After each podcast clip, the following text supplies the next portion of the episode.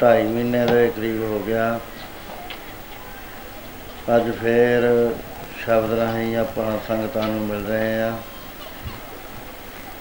ਜੋ ਬੇਨਤੀਆਂ ਕੀਤੀਆਂ ਜਾਣਗੀਆਂ ਉਹਨੂੰ ਧਿਆਨ ਨਾਲ ਸਰਵਣ ਕਰਿਓ। ਵੈਸੇ ਤਾਂ ਆਪ ਦੇ ਵਿੱਚੋਂ ਸਾਰੇ ਹੀ ਤਕਰੀਬਨ ਆਤਮ ਮਾਰਗ ਦਾ ਮੈਗਜ਼ੀਨ ਪੜ੍ਹਦੇ ਨੇ। ਜਿਸ ਵਿੱਚ ਬਹੁਤ ਉੱਚੀਆਂ ਗੱਲਾਂ ਹੁੰਦੀਆਂ ਹੈ, ਸੁਖਾਲੀ ਬੋਲੀ ਚ ਸਮਝਾਈਆਂ ਹੁੰਦੀਆਂ। ਹੈ। ਸੋ ਇਹ ਬੁੱਧੀ ਡਿਵੈਲਪ ਹੋ ਕੇ ਬਹੁਤ ਉੱਚੀ ਹੋ ਚੁੱਕੀ ਹੈ ਜਿਗਿਆਸੂਆਂ ਦੀ ਸੋ ਜੋ ਵਿਚਾਰ ਆਪਾਂ ਕਰਨੀ ਹੈ, ਉਹਨੂੰ ਪੂਰੇ ਧਿਆਨ ਦੇ ਨਾਲ ਸਰਵਣ ਕਰਿਓ ਬੇਨਤੀ ਕੀਤੀ ਹੈ ਕਿ हे ਪ੍ਰਭੂ, ਮੇਰਾ ਜੋ ਜਨਮ ਹੈ, ਇਹ ਤੇਰੇ ਲੇਖੇ 'ਚ ਲੱਗ ਜਾਵੇ ਐਸਾ ਨਾ ਹੋਵੇ ਦੁਸ਼ਮਣੀਆਂ ਦੇ ਲੇਖੇ 'ਚ ਲੱਗ ਜਾਵੇ ਪੈਸਾ ਕਮਾਉਣ ਦੇ ਲੇਖੇ ਵਿੱਚ ਲੱਗ ਜਾਵੇ, ਪ੍ਰਾਪਰਟੀਆਂ ਬਣਾਉਣ ਦੇ ਲੇਖੇ ਵਿੱਚ ਲੱਗ ਜਾਵੇ, ਪੋਲੀਟੀਕਲ ਅਹੁਦੇ ਲੈਣ ਦੇ ਲੇਖੇ 'ਚ ਲੱਗ ਜਾਵੇ, ਕਿਸੇ ਪਰਿਵਾਰਕ ਮੋਹ ਦੇ ਲੇਖੇ ਵਿੱਚ ਲੱਗ ਜਾਵੇ, ਐਸਾ ਨਾ ਹੋਵੇ। हे ਪ੍ਰਭੂ, ਮੈਂ ਬੇਨਤੀ ਕਰਦਾ ਵੀ ਮੇਰਾ ਜਨਮ ਤੇਰੇ ਲੇਖੇ 'ਚ ਲੱਗ ਜਾ ਲੇਖੇ 'ਚ ਕਿਵੇਂ ਲੱਗਦੀ ਹੈ ਆਪਾਂ ਸਾਰੇ ਹੀ ਕਹਾਂਗੇ ਵੀ ਇਸ ਤਾਂ ਲੇਖੇ 'ਚ ਲਾਈ ਹੋਈ ਹੈ ਇਹਦੀ ਵੀ ਨਿਸ਼ਾਨੀ ਹੈ। ਮਹਾਪੁਰਸ਼ਾਂ, ਅਨੁਭਵੀ ਮਹਾਪੁਰਸ਼ਾਂ ਨੇ ਆਪਣੇ ਬਚਨਾਂ ਦੇ ਰਾਹੀਂ ਸਾਨੂੰ ਸੋਝੀ ਦਿੰਦੇ ਹੋਏ ਪ੍ਰਮਾਨ ਕੀਤਾ ਹੈ ਕਿ ਉਮਰ ਉਹਾ ਵਿੱਚ ਲੇਖੇ ਦੇ ਜੋ ਯਾਦ ਸਾਈਂ ਵਿੱਚ ਗੁਜ਼ਰੇ, ਪੈਂਦੀ ਮੁਜਰੇ। ਬੜੀ ਛੋਟੀ ਜੀ ਲਾਈਨ ਹੈ, ਸਿੱਧਾ ਇਹਦਾ ਅਰਥ ਹੈ। ਉਹੀ ਲੇਖੇ ਵਿੱਚ ਲੱਗਦੀ ਹੈ ਜਿਹੜੀ ਵਾਹਿਗੁਰੂ ਦੀ ਯਾਦ ਵਿੱਚ ਲੰਘਦੀ ਹੈ। ਮਾਲਾ ਫੇਰਨ ਵਿੱਚ ਨਹੀਂ। ਮਾਲਾ ਫੇਰ ਕੇ ਤਾਂ ਅਸੀਂ ਯਾਦ ਹੀ ਨਹੀਂ ਕਰਦੇ। ਪਤਾ ਹੀ ਨਹੀਂ ਅਸੀਂ ਵਾਹਿਗੁਰੂ ਕੀ ਹੈ, ਪਿਆਰੇ ਨਹੀਂ ਆਉਂਦਾ ਉਹਦਾ। ਉਹੀ ਲੇਖੇ 'ਚ ਲੱਗਦੀ ਹੈ ਜਿਹੜੀ ਯਾਦ ਵਿੱਚ, ਯਾਦ ਤੁਸੀਂ ਜਾਣਦੇ ਹੀ ਹੋ ਕੀ ਹੁੰਦੀ ਹੈ। ਉਹਨੂੰ ਖਿੱਚ ਕਹਿੰਦੇ ਨੇ। ਜਿੱਥੇ ਪਿਆਰ ਹੋਏਗਾ, ਉੱਥੇ ਖਿੱਚ ਹੋਏਗੀ, ਦੌੜਿਆ ਜਾਂਦਾ ਬੰਦਾ। ਉਹ ਇੱਕ ਕੁਦਰਤੀ ਖਿੱਚ ਹੈ, ਇਸੇ ਤਰ੍ਹਾਂ ਜਿਹਦੀ ਖਿੱਚ ਗੁਰੂ ਨਾਲ ਪੈ ਗਈ, ਮਹਾਤਮਾ ਨਾਲ ਪੈ ਗਈ, ਵਾਹਿਗੁਰੂ ਜੀ ਨਾਲ ਪੈ ਗਈ। ਉਹ ਜਿੰਨੀ ਦੇਰ ਤੱਕ ਯਾਦ ਵਿੱਚ ਵਸਿਆ ਰਹਿੰਦਾ ਉਹਨਾਂ ਚਿਰ ਉਮਰ ਲੇਖੇ ਵਿੱਚ ਹੈ, ਜਦੋਂ ਯਾਦ ਚੋਂ ਵਿਸਰ ਜਾਂਦਾ, ਫੇਰ ਲੇਖਾ ਨਹੀਂ ਹੈ ਫੇਰ ਉਹ ਵਿਅਰਥ ਚਲੀ ਗਈ। ਕਿੰਨਾ ਕੁ ਸਮਾਂ ਸਾਡਾ ਲੇਖੇ ਵਿੱਚ ਲੱਗਦਾ ਹੈ, ਧਿਆਨ ਦੇਵੋ। 5 ਸਾਲ ਦੀ ਉਮਰ ਤੱਕ ਤਾਂ ਬੱਚੇ ਨੂੰ ਸੋਝੀ ਨਹੀਂ ਹੁੰਦੀ। ਫਿਰ ਜਿਹੜੇ ਸਿਆਣੇ ਮਾਪੇ ਨੇ, ਉਹ ਬੱਚੇ ਨੂੰ ਕਹਿੰਦੇ ਆ ਵੀ ਬੇਟਾ ਆ ਦੇ ਗੁਰੂ ਨਾਨਕ ਸਾਹਿਬ ਦੀ ਤਸਵੀਰ ਹੈ, ਤੂੰ ਇਹਨੂੰ ਮੱਥਾ ਟੇਕ।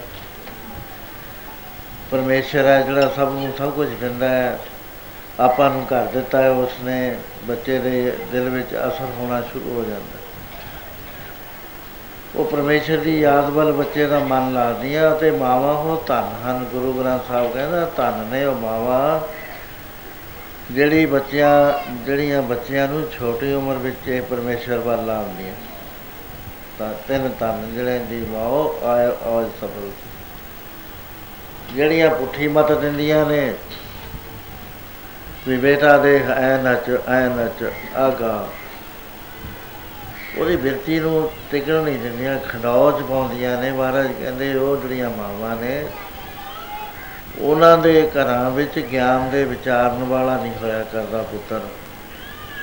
ਉਹ ਕੀ ਕਰਦਾ ਫਿਰ ਸ਼ਰਾਬੀ, ਕਬਾਬੀ, ਦੁੱਖ ਦੇਣ ਵਾਲਾ।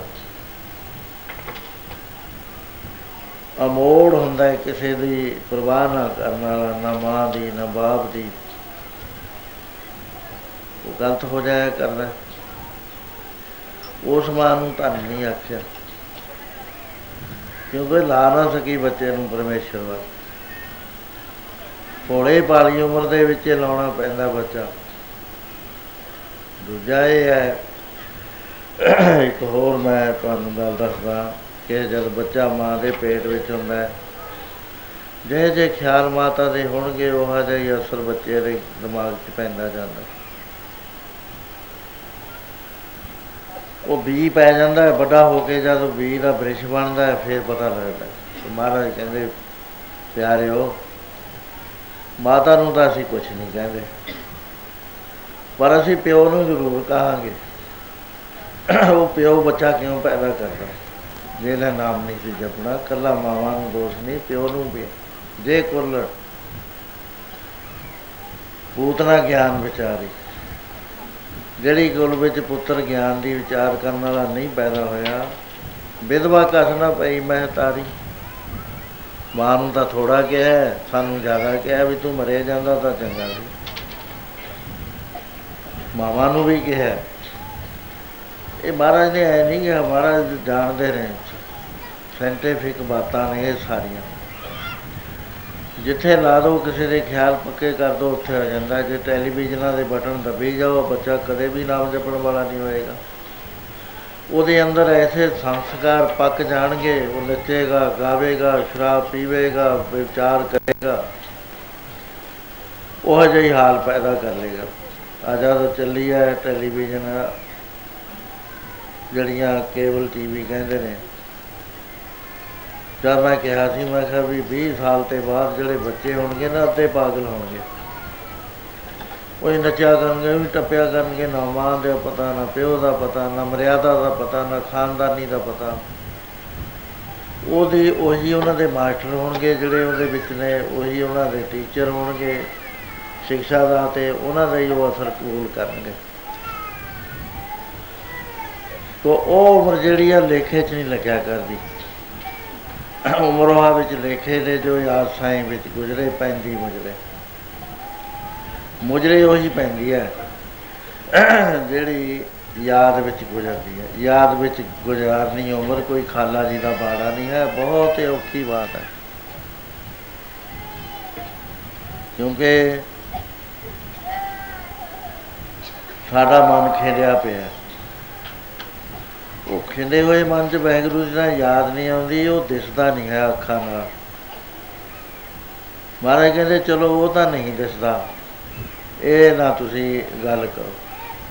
ਗੁਰੂ ਤਾਂ ਨਜ਼ਰ ਆਉਂਦਾ ਹੈ। ਕਹਿੰਦੇ ਜੀ, ਗੁਰੂ ਤਾਂ ਲੰਘੇ। ਕਹੇ ਗੁਰਮੁਖ ਤਾਂ ਨਜ਼ਰ ਆਉਂਦਾ ਹੈ।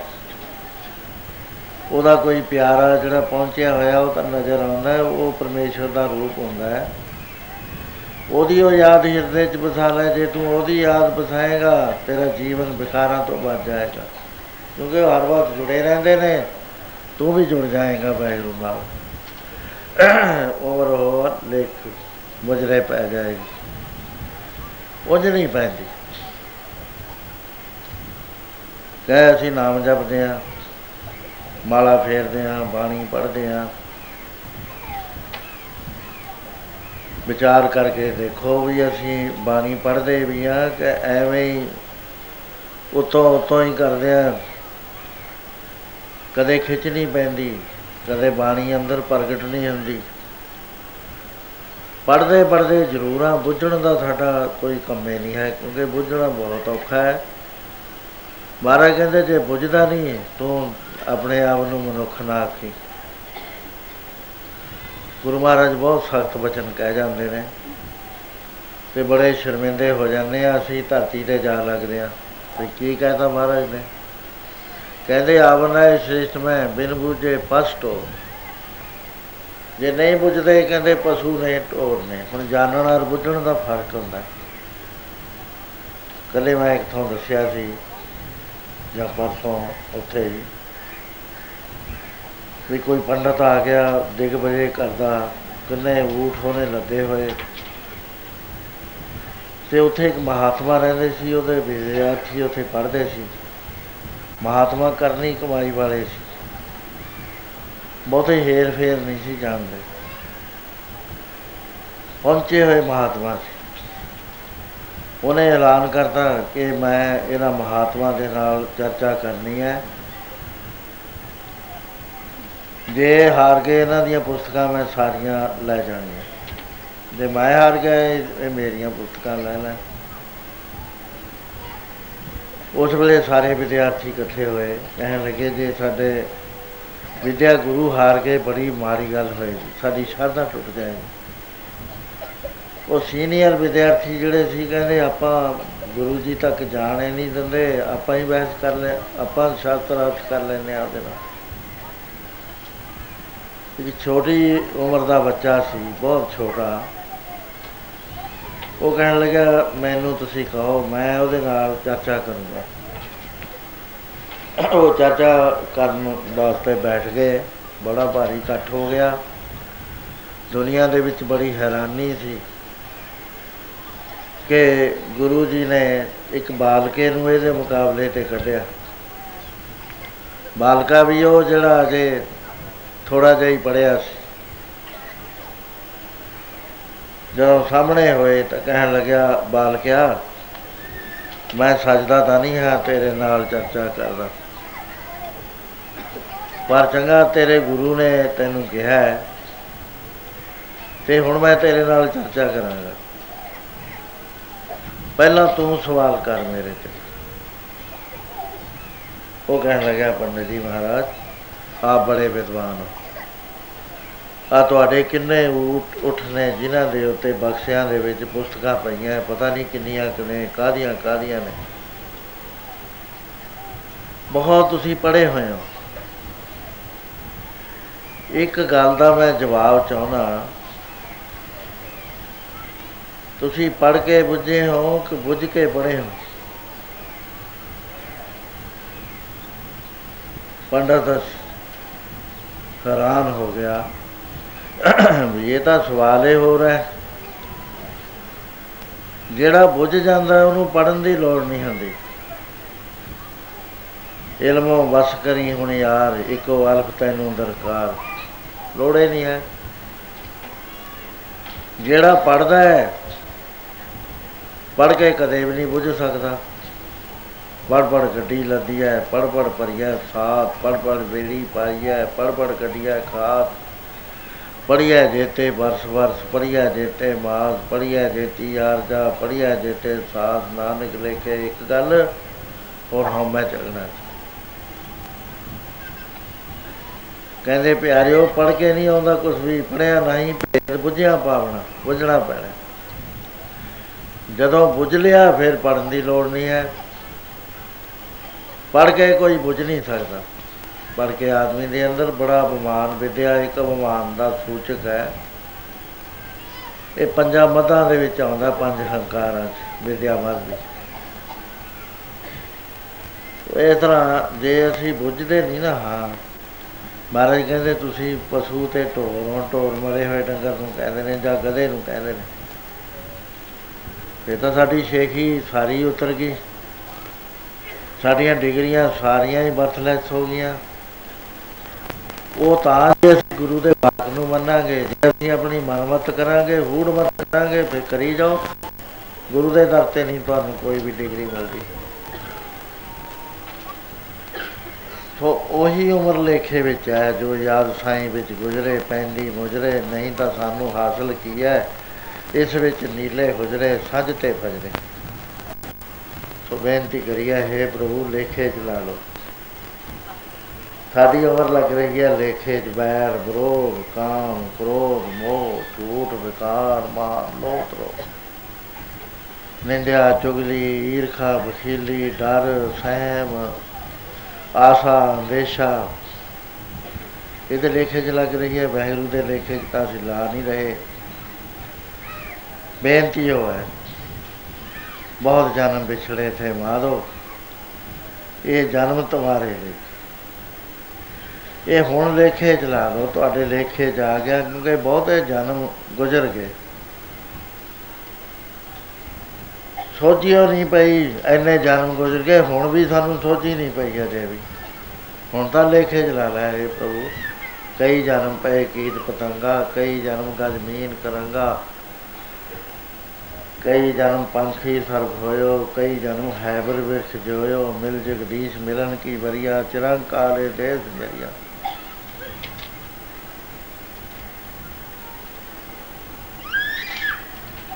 ਕਿੰਨਾ ਹੀ ਕਿੰਨੇ ਜਨਮ ਲੰਘ, ਕਈ ਜਨਮ ਸੈਲ ਗਿਰ ਕਰਿਆ, ਕਈ ਜਨਮ ਗਰਭ ਹੇਰ ਕਰਿਆ, ਕਈ ਜਨਮ ਸਾਖ ਕਰ ਪਾਇਆ, ਲੱਖ 84 ਜੋਨ ਪਵਾਇਆ।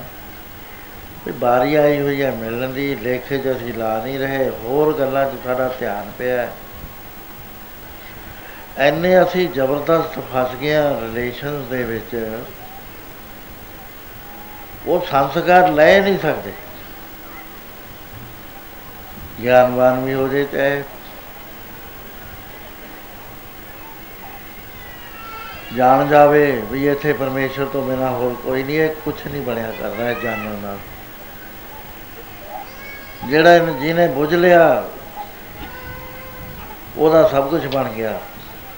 ਉਹਦਾ ਬਣਨਾ ਕੀ ਹੈ? ਉਹ ਰਿਹਾ ਹੀ ਨਹੀਂ ਹੈ ਖਤਮ ਹੋ ਗਿਆ। ਉਹ ਰੱਬ ਬਣ ਗਿਆ। ਰੱਬ ਇਹ ਸੀਗਾ, ਪਹਿਲਾਂ ਵੀ ਬਣਨਾ ਕੀ ਸੀਗਾ? ਸੋ ਇਸ ਤਰ੍ਹਾਂ ਦੇ ਨਾਲ ਅਸੀਂ ਅਜੇ ਬੜੇ ਥੱਲੇ ਆ ਕਿਉਂਕਿ ਤਿੰਨ ਗੁਰੂ ਮਹਾਰਾਜ ਨੇ ਸਾਨੂੰ ਤਿੰਨ ਗੱਲਾਂ 'ਚ ਹੀ ਕਰਮ ਉਪਾਸਨਾ ਗਿਆਨ ਵਿਗਿਆਨ। ਸਾਡੇ ਜਿਹੜਾ ਸਾਡਾ ਜੀਵਨ ਹੈ ਬਰਤਨ ਬੈਰਾਗ ਦੀ। ਰਹਿਣਾ ਸੰਸਾਰ 'ਚ ਹੈ, ਡਿਊਟੀਆਂ ਦੇਣੀਆਂ। ਲੇਕਿਨ ਬਰਾਗ 'ਚ ਰਹਿਣਾ ਅਟੈਚਮੈਂਟ ਨਹੀਂ ਕਰਨੀ ਕਾਸੇ 'ਚ ਵੀ। ਡਿਟੈਚ ਰਹੋ, ਜਿਹੜਾ ਬੰਦਾ ਡਿਟੈਚ ਰਹਿੰਦਾ, ਦੁੱਖ ਉਹਦੇ ਨੇੜੇ ਹੀ ਨਹੀਂ ਆਇਆ ਕਰਦਾ। ਦੂਸਰਾ ਹੈਗਾ, ਮੁੱਖ ਭਗਤੀ ਹੈ। ਗਿਆਨ ਤੇ ਭਗਤੀ ਦਾ ਰਸਤਾ ਅੱਡੋ ਅੱਡ ਹੈ। ਭਗਤੀ ਵਾਲੇ ਨੂੰ ਕੋਈ ਖਤਰਾ ਨਹੀਂ, ਗਿਆਨ ਵਾਲੇ ਨੂੰ ਸਾਰੇ ਹੀ ਖਤਰੇ ਨੇ। ਕਿਉਂਕਿ ਗਿਆਨ ਸਮਰੱਥ ਗੁਰੂ ਤੋਂ ਬਗੈਰ ਕਦੇ ਨਹੀਂ ਹੋਇਆ ਕਰਦਾ ਨਾ ਕਿਤਾਬਾਂ ਪੜ੍ਹ ਕੇ ਹੁੰਦਾ ਹੈ, ਨਾ ਸੋਚ ਕੇ ਹੁੰਦਾ ਹੈ। ਦੋ ਇੱਕ ਗੱਲ ਹੈ ਇੱਥੇ ਮਹਾਰਾਜ ਕਹਿੰਦੇ ਨਾਨਕ ਲੇਖੇ ਇੱਕ ਗੱਲ। ਇੱਕ ਗੱਲ ਜੇ ਤਾਂ ਸਮਝ ਲਈ ਤਾਂ ਤਾਂ ਸਭ ਕੁਝ ਸਮਝ ਲਿਆ ਜੇ ਨਹੀਂ ਸਮਝਿਆ ਕੁਝ ਵੀ ਨਹੀਂ ਸਮਝਿਆ ਚਾਹੇ ਕਿਤਾਬਾਂ ਦੇ ਤੂੰ ਕਰੋੜਾਂ ਕਿਤਾਬਾਂ ਪੜ੍ਹ ਲੈ। ਉਹ ਗੱਲ ਕੀ ਹੈ? ਗੱਲ ਮਹਾਰਾਜ ਨੇ ਛੁਪਾਈ ਨਹੀਂ ਹੈ। ਨਿਰੰਕਾਰ ਆਕਾਰ ਹੋਏ ਏਕ ਓੰਕਾਰ ਅਪਾਰ ਸਦਾਇਆ ਏਕ ਓੰਕਾਰ ਦੇ ਰੂਪ ਵਿੱਚ ਵਾਹਿਗੁਰੂ ਜੀ ਨੇ ਆਪਣੇ ਆਪ ਨੂੰ ਪ੍ਰਗਟ ਕੀਤਾ। ਨਿਰਾਕਾਰ ਦੀ ਕੀ ਅਵਸਥਾ ਸੀ, ਕੋਈ ਦੱਸ ਨਹੀਂ ਸਕਦਾ ਕੋਈ ਵੀ, ਕਿਉਂਕਿ ਪਿਤਾ ਦਾ ਜਨਮ ਕੇ ਜਾਣਾ ਪੂਤ। ਕੋਈ ਪਤਾ ਨਹੀਂ ਸਾਨੂੰ। ਜਿਵੇਂ ਬੋੜ ਦਾ ਬੀਜ ਹੈ ਚਲੋ ਕਣਕ ਦਾ ਬੀਜ ਅਸੀਂ ਜਾਣਦੇ ਹਾਂ, ਉਹ ਬੀਜ ਦੀ ਅਵਸਥਾ ਨੂੰ ਸਾਨੂੰ ਕੋਈ ਵੀ ਪਤਾ ਨਹੀਂ ਵੀ ਬੀਜ ਦੇ ਵਿੱਚ ਕੀ ਪਰਿਵਰਤਨ ਹੋ ਰਿਹਾ ਹੈ, ਕੀ ਹੋ ਰਿਹਾ ਹੈ। ਬੀਜ ਵਿੱਚ ਕੀ ਹੋ ਰਿਹਾ ਹੈ, ਲੱਖਾਂ ਕਰੋੜਾਂ ਬੀਜ ਪਏ ਨੇ। ਉਹਦੇ ਵਿੱਚ ਇੱਕ ਨਕਸ਼ਾ ਖਿੱਚਿਆ ਜਾ ਰਿਹਾ ਬਹੁਤ ਵਧੀਆ। ਉਹ ਜਦ ਤੱਕ ਆਇਆ ਨਹੀਂ ਹੈ ਬੀਜਣ ਵਾਸਤੇ, ਉਹ ਨਕਸ਼ਾ ਖਿੱਚ ਕੇ ਜਦੋਂ ਬੀਜ ਦੀ ਰੁੱਤ ਆ ਗਈ, ਉਹਦਾ ਪੂਰਾ ਹੋ ਗਿਆ ਨਕਸ਼ਾ। ਜੇ ਬੋਰਡ ਹੈ, ਉਹਦੇ ਟਾਣੇ ਪਹਿਲਾਂ ਹੀ ਬਣੇ ਹੋਏ ਨੇ। ਉਹਦਾ ਵਿਸਥਾਰ ਜਿਹੜਾ ਹੈ, ਕਿੱਧਰ ਨੂੰ ਹੋਏਗਾ, ਕਿੱਧਰ ਨੂੰ ਨਹੀਂ ਹੋਏਗਾ, ਉਹ ਸਭ ਨਕਸ਼ਾ ਬਣਿਆ ਬਣਾਇਆ, ਉਹਦੇ ਬਰਾਬਰ ਹੀ ਹੋਰ ਬੋਰਡ ਬੀਜ ਦੋ। ਉਹਦਾ ਨਕਸ਼ਾ ਹੋਰ ਹੈ 100 ਬੀਜ ਦੋ 100 ਦਾ ਹੀ ਵੱਖਰਾ ਹੈ। ਇਹ ਸਾਰਾ ਸ਼ੀਟ ਦੇ ਵਿੱਚ ਬਣ ਬਣ ਚੁੱਕਿਆ ਸੀ। ਇਸੇ ਤਰ੍ਹਾਂ ਜਿਹੜਾ ਨਿਰਾਕਾਰ ਵਾਹਿਗੁਰੂ ਹੈ, ਨਿਰੰਕਾਰ ਹੈ, ਉਹ ਅਸੀਂ ਕਹਿੰਦੇ ਆ ਵੀ ਉਹ ਕਿਰਿਆਸ਼ੀਲ ਨਹੀਂ ਹੈ ਬਿਲਕੁਲ ਗਲਤ ਹੈ, ਵਾਹਿਗੁਰੂ ਜੀ ਸਦਾ ਹੀ ਕਿਰਿਆਸ਼ੀਲ ਹੈ। ਉਹ ਡੈਡ ਨਹੀਂ ਹੈਗਾ। ਉਹ ਜੇ ਨਿਰਗੁਣ ਬਣ ਜਾਂਦਾ ਹੈ, ਤਾਂ ਵੀ ਉਹਦੀ ਮੌਜ ਹੈ, ਫਿਰ ਵੀ ਉਹਦਾ ਕੁਝ ਨਹੀਂ ਘਟਦਾ, ਜੇ ਸਰਗੁਣ ਬਣ ਜਾਂਦਾ ਹੈ। ਸਰਗੁਣ ਨਿਰਗੁਣ ਵਿੱਚ ਨਿਰਗੁਣ ਸੰਸਾਰ ਹੈ, ਸਰਗੁਣ ਵਿੱਚ ਸਰਗੁਣ ਸੰਸਾਰ ਹੈ। ਸਰਗੁਣ ਸੰਸਾਰ ਚ ਅਸੀਂ ਆ, ਇਸ ਕਰਕੇ ਅਸੀਂ ਇਹਨੂੰ ਸੱਤ ਮੰਨ ਲੈਨੇ ਆ ਵੀ ਹਾਂ, ਸੰਸਾਰ ਹੈ ਦੂਏ ਨੂੰ ਨਹੀਂ ਜਾਣਦੇ ਅਸੀਂ। ਸੋ ਉਹ ਏਕੰਕਾਰ ਦੇ ਰੂਪ ਚ ਪ੍ਰਗਟ ਹੋਇਆ। ਏਕੰਕਾਰੋਂ ਸ਼ਬਦ ਤੋਂ, ਉਥੋਂ ਸ਼ਬਦ ਤੋਂ ਹੋਈ। ਜਿਹੜਾ ਨਾਮ ਰੱਖਣਾ ਸੀ ਸ਼ਬਦ ਤੋਂ ਓੰਕਾਰ ਕਹਿਤਾ। ਜਦੋਂ ਓੰਕਾਰ ਕਹਿਣਾ ਤਾਂ ਸ਼ਬਦ ਤੋਂ ਆ ਜਾਂਦਾ ਉਹਦਾ ਮਤਲਬ ਓੰਕਾਰ ਐਸੀ એનર્ਜੀ ਹੈ ਜੋ ਬਿਲਕੁਲ ਕੰਪਲੀਟ ਹੈ ਵੈਗਰੂ ਦੇ ਵਿੱਚ ਸਮਾਈ ਹੋਈ ਹੈ, ਵੱਖਰੀ ਨਹੀਂ ਹੈ। ਗੁਰੂ ਮਹਾਰਾਜ ਨੇ ਬ੍ਰੈਕਟ ਕਰਤਾ, ਇੱਕ ਓੰਕਾਰ। ਇੱਕ ਓੰਕਾਰ ਓੰਕਾਰ ਨਹੀਂ ਗਿਆ।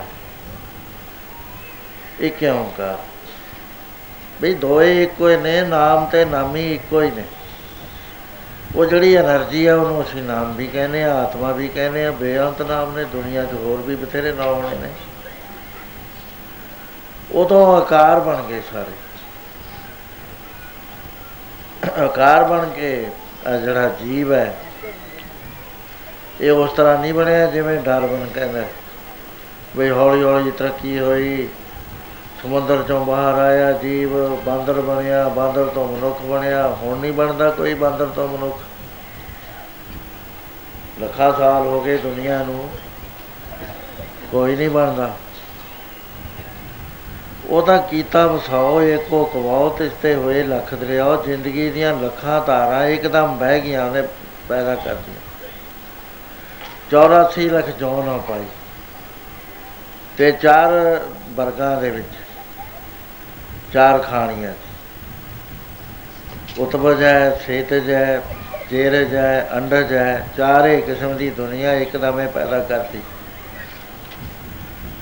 ਉਹਦੇ ਵਿੱਚ ਜਿਹੜੇ ਅਸੀਂ ਜੀਵ ਸੀ ਅਸੀਂ ਅੰਧਕਾਰ 'ਚ ਨਹੀਂ ਸੀਗੇ, ਭਾਵੇਂ ਪ੍ਰਕਿਰਤੀ ਨਾਲ ਸਾਡਾ ਮੇਲ ਹੋ ਚੁੱਕਿਆ ਸੀ। ਪ੍ਰਕਿਰਤੀ ਦਾ ਮੈਟਰ ਦਾ ਅਸਰ ਜੀਵ ਦੇ ਉੱਤੇ ਹੋ ਚੁੱਕਿਆ ਸੀ। ਪਰ ਇੱਕ ਯੁੱਗ ਰਿਹਾ, ਇੱਕ ਟਾਈਮ ਰਿਹਾ, ਜਿਸ ਦੀ ਗਿਣਤੀ 17 ਲੱਖ 28 ਹਜ਼ਾਰ ਸਾਲ ਹੈ। ਉਹਦੇ ਵਿੱਚ ਜਿਹੜਾ ਜੀਵ ਸੀ, ਉਹ ਆਪਣੇ ਪੂਰੀ ਤਰ੍ਹਾਂ ਨਾਲ ਜਾਣਦਾ ਸੀ। ਤੇ ਉਹਨੂੰ ਪਰਮਾਨੰਦ ਆਖਿਆ ਜਾਂਦਾ ਸੀ। ਹੁਣ ਆਪਾਂ ਜਿਹੜੇ ਭੁੱਲ ਗਏ ਆ, ਸਾਨੂੰ ਭੂਤ ਆਖਿਆ ਗਿਆ, ਮਹਾਰਾਜ ਨੇ ਪ੍ਰੇਤ ਕਹਿਤਾ, ਕੱਲ ਮੈਂ ਪ੍ਰੇਤ, ਜਿਨ ਰਾਮ ਨਾ ਪਛਾਤਾ। ਜਿਹਨੇ ਰਾਮ ਪਛਾੜਿਆ ਨਹੀਂ ਉਹ ਪ੍ਰੇਤ ਹੈ। ਉੱਥੇ ਮਹਾਰਾਜ ਨੇ ਸਾਨੂੰ ਢੋਰ ਕਹਿਤਾ, ਡੰਗਰ ਕਹਿਤਾ ਉਹ ਕਿੱਥੇ ਖੜੀਏ ਅਸੀਂ? ਸਾਡਾ ਤਾਂ ਭਗਵਾਨ ਹੀ ਬਹੁਤ ਵੱਡਾ ਵੀ ਇਸ ਤਾਂ ਜੀ ਆਏ ਆ, ਫਲਾਣਾ ਡਿਗਰੀ ਹੋਲਡਰ ਆ, ਅਸੀਂ ਪੜ੍ਹੇ ਹੋਏ ਆ, ਅਸੀਂ ਗਿਆਨੀ ਆ, ਅਸੀਂ ਜਾਣਦੇ ਆ ਕਥਾ ਕਰਦੇ ਆ ਅਸੀਂ। ਉਹ ਕਹਿੰਦੇ ਰਾਮ ਦੀ ਪਛਾਣ ਤਾਂ ਤੈਨੂੰ ਆਈ ਨਹੀਂ। ਜੇ ਗੱਲਾਂ ਨਾਲ ਆ ਗਈ, ਗੱਲ ਹੀ ਗਿਆਨ ਨਾ ਟੁੰਡੀਏ ਕਥਾ ਕਰੜਾ ਸਾਰ। ਗਿਆਨ ਦੀ ਅਵਸਥਾ ਆਈ ਸੀ ਭਾਈ ਕਨਈਏ ਤੇ। ਪਤਾ ਹੈ ਸਾਨੂੰ ਸਾਰਿਆਂ ਦੇ ਸਾਖੀਆਂ ਸੁਣੀਆਂ ਹੋਈਆਂ। ਗੁਰੂ ਮਹਾਰਾਜ ਨੇ ਕਿਹਾ, ਭਾਈ ਕਨਈਆ, ਤੂੰ ਅਧੂਰਾ ਚੱਲ ਰਿਹਾ। ਠੀਕ ਹੈ ਤੇਰਾ ਐਕਸ਼ਨ ਜਿੱਥੇ ਤੂੰ ਹੈ, ਬਿਲਕੁਲ ਸਹੀ ਹੈ ਪਰ ਅਧੂਰਾ ਹੈ ਤੂੰ ਅਜੇ। ਆ ਮੇਰੇ ਪਾਸ। ਆ ਪੱਟੀਆਂ ਫੜ ਤੇ ਆ ਮੱਲਮ ਫੜ। ਹੁਣ ਤੂੰ ਮੈਨੂੰ ਜਿੱਥੇ ਪਾਣੀ ਪਿਲਾਉਣਾ, ਮੱਲਮ ਤੇ ਪੱਟੀਆਂ ਵੀ ਲਾਇਆ ਕਰ। ਇਹ ਗਿਆਨ ਦੀ ਅਵਸਥਾ ਸੀ। ਗੱਲੇ ਗਿਆਨ ਨਹੀਂ ਸਾਰੇ ਹੀ ਨੇ। ਗੱਲੇ ਅਸੀਂ ਚੰਗੀਆਂ, ਆਚਾਰੀ ਬੁਰੀਆਂ, ਮਨੋ ਖੁਦਾ ਕਾਲੀਆਂ ਬਾਹਰੋਂ ਚਿੱਟਦੀਆਂ ਰੀਸਾ ਕਰੇ ਤਨਾੜੀਆਂ ਜੋ ਸੇਵੇ ਦਰ ਖੜੀਆਂ। ਰੀਸ ਅਸੀਂ ਉਹਦੀ ਕਰਦੀਆਂ, ਮਹਾਤਮਾ ਦੀ, ਪੂਰਿਆਂ ਦੀ। ਤੇ ਹਾਂ, ਅਸੀਂ ਕਿਤੇ ਵੀ ਨਹੀਂ। ਸਮਾਂ ਸਾਡਾ ਉਹ ਵੀ ਜਾਂਦਾ ਰਿਹਾ। ਭਗਤੀ ਵਾਲੇ ਕੋਲ ਤਾਂ ਕੁਝ ਬਚਿਆ ਹੀ ਰਹਿੰਦਾ। ਉਹ ਭਗਤੀ ਕਰਦਾ ਹੈ, ਪ੍ਰੇਮ ਉਹਦੇ ਅੰਦਰ ਉਪਜਦਾ ਹੈ, ਖਿੱਚ ਪਾਉਂਦਾ ਵਾਹਿਗੁਰੂ ਨੂੰ। ਜੁੜਦਾ ਉਹਦੇ ਨਾਲ, ਉਹਦੇ ਰੋਂਦਾ ਹੈ ਉਹਦੇ ਵਾਸਤੇ। ਗਿਆਨੀ ਨੂੰ ਤਾਂ ਇਹ ਗੱਲਾਂ ਆਉਂਦੀਆਂ ਹੀ ਨਹੀਂ ਹੈ ਇਸ ਕਰਕੇ ਗਿਆਨ ਦਾ ਰਾਹ ਖਤਰਨਾਕ ਹੋਇਆ ਕਰਦਾ। ਭਗਤੀ ਸਹਿਤ ਜਦੋਂ ਗਿਆਨ ਹੁੰਦਾ ਹੈ, ਉਹ ਅਥਾਰਥ ਚੀਜ਼ ਹੁੰਦੀ ਹੈ ਪੱਲੇ ਪੈਣ ਵਾਲੀ, ਕੱਲਾ ਗਿਆਨ ਨਹੀਂ। ਵੇਦ ਵਿਆਸ ਜੀ ਨੇ ਵਿਦਾਂਤ ਰਚ ਦਿੱਤੀ ਗਿਆਨ ਹੈ ਗਿਆਨ ਹੈ, ਸਾਰਾ ਵਿਦਾਂਤ। ਉਹ ਸ਼ਾਂਤੀ ਨਾਲ ਆਈ। ਨਾਰਦ ਜੀ ਨੇ ਪੁੱਛਿਆ ਕਿ ਵੇਦ ਜੀ, ਵਿਆਸ ਜੀ, ਤੁਸੀਂ ਨਵਾਂ ਸ਼ਾਸਤਰ ਰਚਿਆ ਵਿਦਾਂਤ। ਕਿਵੇਂ ਹੈ? ਕਹਿੰਦਾ, ਉਹ ਹੈ ਤਾਂ ਤਤ, ਜੋ ਮੈਂ ਰਚਿਆ ਬਿਲਕੁਲ ਸੱਤ ਹੈ। ਉਪਨਿਸ਼ਦਾਂ ਵੇਦਾਂ ਦੇ ਵਿੱਚੋਂ ਜੋ ਤਤ ਸੀ, ਮੈਂ ਉਹ ਵਿਦਾਨ ਸ਼ਾਸਤਰ ਚ ਲਿਆ ਤਾ। ਕਹਿੰਦਾ, ਪਰ ਨਿਸ਼ਾਨੀਆਂ ਨਹੀਂ ਹੈ। ਜਿਹੜਾ ਪਰਮੇਸ਼ਰ ਹੋ ਗਿਆ ਤਾਂ ਸਤਜਿਤ ਆਨੰਦ ਅਵਸਥਾ ਹੈ ਉਹਦੀ। ਇਹਦੇ 'ਚ ਮੈਨੂੰ ਤਾਂ ਕਲਪਨਾ ਆ ਰਹੀ ਹੈ। ਸੰਸਾਰ ਦਿਸ ਰਿਹਾ ਹੈ ਮੈਨੂੰ। ਸੰਸਾਰ ਦੀ ਰੋਹ ਦੀ ਤਾਂ ਦਿਸ ਰਹੀ ਹੈ। ਇਹ ਮੇਰੇ ਮਨ ਨੂੰ ਵਿਚਲਿਤ ਕਰ ਰਹੀ ਹੈ, ਸ਼ਾਂਤੀ 'ਚ ਰਹਿਣ ਨਹੀਂ ਦਿੰਦੀ। ਉਹ ਕਹਿਣ ਲੱਗੇ, ਤੁਸੀਂ ਭਗਤੀ ਕਰੋ ਭਗਤੀ ਕਰੋ।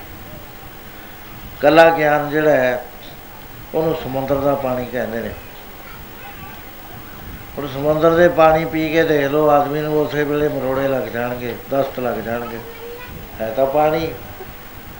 ਪਰ ਜੇ ਪਾਣੀ ਬੁਖਾਰਤ ਬਣ ਕੇ ਉੜ ਜਾਵੇ ਤੇ ਬੱਦਲਾਂ ਵਿੱਚ ਚਲਾ ਜਾਏ ਉਥੋਂ ਵਰਸੇ ਫਿਰ ਇਹ ਪਾਣੀ ਅੰਮ੍ਰਿਤ ਬਣ ਜਾਂਦਾ ਹੈ, ਜੀਵਨ ਦਿੰਦਾ ਹੈ, ਫਸਲਾਂ ਨੂੰ ਲਹਿ ਲਾਉਂਦਾ। ਹੈ ਦਰਖਤ ਹਰੇ ਹੁੰਦੇ ਨੇ ਵਾਤਾਵਰਨ ਠੰਡਾ ਕਰ ਦਿੰਦਾ ਹੈ, ਫਿਰ ਅੰਮ੍ਰਿਤ ਹੈ ਇਹ ਜਲ। ਜਲ ਫਿਰ ਭਗਵਾਨ ਰੂਪ ਧਾਰਨ ਕਰਦਾ ਹੈ। ਪਹਿਲਾ ਜਿਹੜਾ ਜਲ ਹੈ ਉਹ ਵੀ ਜਲ ਹੈ ਇਹ ਵੀ ਜਲ ਹੈ। ਇਹ ਬੱਦਲ ਰੂਪ ਗੁਰੂ ਦੇ ਮੁਖ ਚੋਂ ਹੋ ਕੇ ਜਿਸ ਵਕਤ ਗਿਆਨ ਆਉਂਦਾ ਹੈ ਉਸ ਵੇਲੇ ਇਹ ਗਿਆਨ ਅੰਮ੍ਰਿਤ ਰੂਪ ਹੁੰਦਾ ਹੈ। ਜਿਹੜਾ ਸਿੱਧਾ ਕਿਤਾਬਾਂ ਨੂੰ ਪੜ੍ਹ ਕੇ ਗਿਆਨ ਹਾਸਲ ਕਰ ਲੈਣਾ ਹੈ, ਉਹ ਸਮੁੰਦਰ ਦਾ ਖਾਰਾ ਜਲ ਹੁੰਦਾ ਹੈ। ਉਹਦੇ ਚ ਨਾਸਤਕ ਬਣ ਜਾਂਦਾ ਹੈ। ਸੋ ਇਸ ਤਰ੍ਹਾਂ ਦੇ ਨਾਲ ਸਾਧ ਸੰਗਤ ਜੀ ਮੈਂ ਜਿਹੜੀ ਬੇਨਤੀ ਕਰਦਾ ਹਾਂ ਵੀ ਸਾਡਾ ਜੀਵਨ ਹੈ ਪ੍ਰਭੂ, ਤੂੰ ਲੇਖੇ ਚਲਾ ਲੈ ਅਸੀਂ ਗਿਆਨੀ ਇੰਨਾ ਬਣੀਏ, ਤੇਰੇ ਪਿਆਰ ਵਿੱਚ ਰਹੀਏ, ਤੇਰੇ ਭਗਤ ਬਣੀਏ, ਇੰਨਾ ਪਿਆਰ ਕਰੀਏ ਕਿ ਕਰਦੇ ਕਰਦੇ ਆਪਣਾ ਆਪ ਭੁੱਲ ਜਾਈਏ। ਮੁੜ ਕੇ ਆਪਣਾ ਆਪ ਨਾ ਫੇਰ ਬਣੇ, ਤੂੰ ਇਹ ਬਣ ਦੇ ਇਹ ਅਥਾਰਥ ਬਾਤ ਹੈ। ਅਹੰ ਬਰਮਸਮੀ ਕਹਿ ਕੇ ਨਹੀਂ ਆਦਮੀ ਜਾਂਦਾ। ਮੈਂ ਬਰਮ ਹਾਂ, ਕੀ ਹੈ ਫਿਰ ਤੂੰ ਮੈਂ ਤਾਂ ਹੈਗਾ। ਉਹ ਸਮੁੱਚੀ ਮੈਂ ਤੇਰੇ ਚ ਆ ਨਹੀਂ ਸਕਦੀ। ਕਿਉਂਕਿ ਤੂੰ ਲਿਮਟ ਵਿੱਚ ਹੈ। ਤੂੰ ਸਮੁੱਚਤਾ ਨੂੰ ਨਹੀਂ ਕਹਿ ਸਕਦਾ। ਅਨੇਕਤਾ ਤੇਰੇ ਵਿੱਚ ਸਮਾ ਨਹੀਂ ਸਕਦੀ, ਤੇਰੇ ਅੰਦਰੋਂ ਜਾ ਨਹੀਂ ਸਕਦੀ। ਇਸ ਕਰਕੇ ਬੜਾ ਭਾਰੀ ਖਤਰਾ ਹੈ, ਮੈਂ ਬਰਮ ਹਾਂ ਤੋ ਇਹ ਗੁਰੂ ਮਹਾਰਾਜ ਦਾ ਜੋ ਮਾਰਗ ਹੈ, ਉਹ ਭਗਤੀ ਦਾ ਮਾਰਗ ਹੈ, ਰ- ਰਿਆਜ਼ਤ ਦਾ ਮਾਰਗ ਹੈ, ਜੋਹਰ ਦਾ ਮਾਰਗ ਨਹੀਂ ਹੈ, ਤਪ ਨਹੀਂ ਇਹਦੇ ਵਿੱਚ ਹੈ। ਰਿਆਜ਼ਤ ਹੈ ਭਗਤੀ। ਭਗਤੀ ਨੌ ਕਿਸਮ ਦੀ ਹੁੰਦੀ ਹੈ। ਬੜੀ ਵਾਰੀ ਤੁਸੀਂ ਸੁਣਿਆ ਹੈ।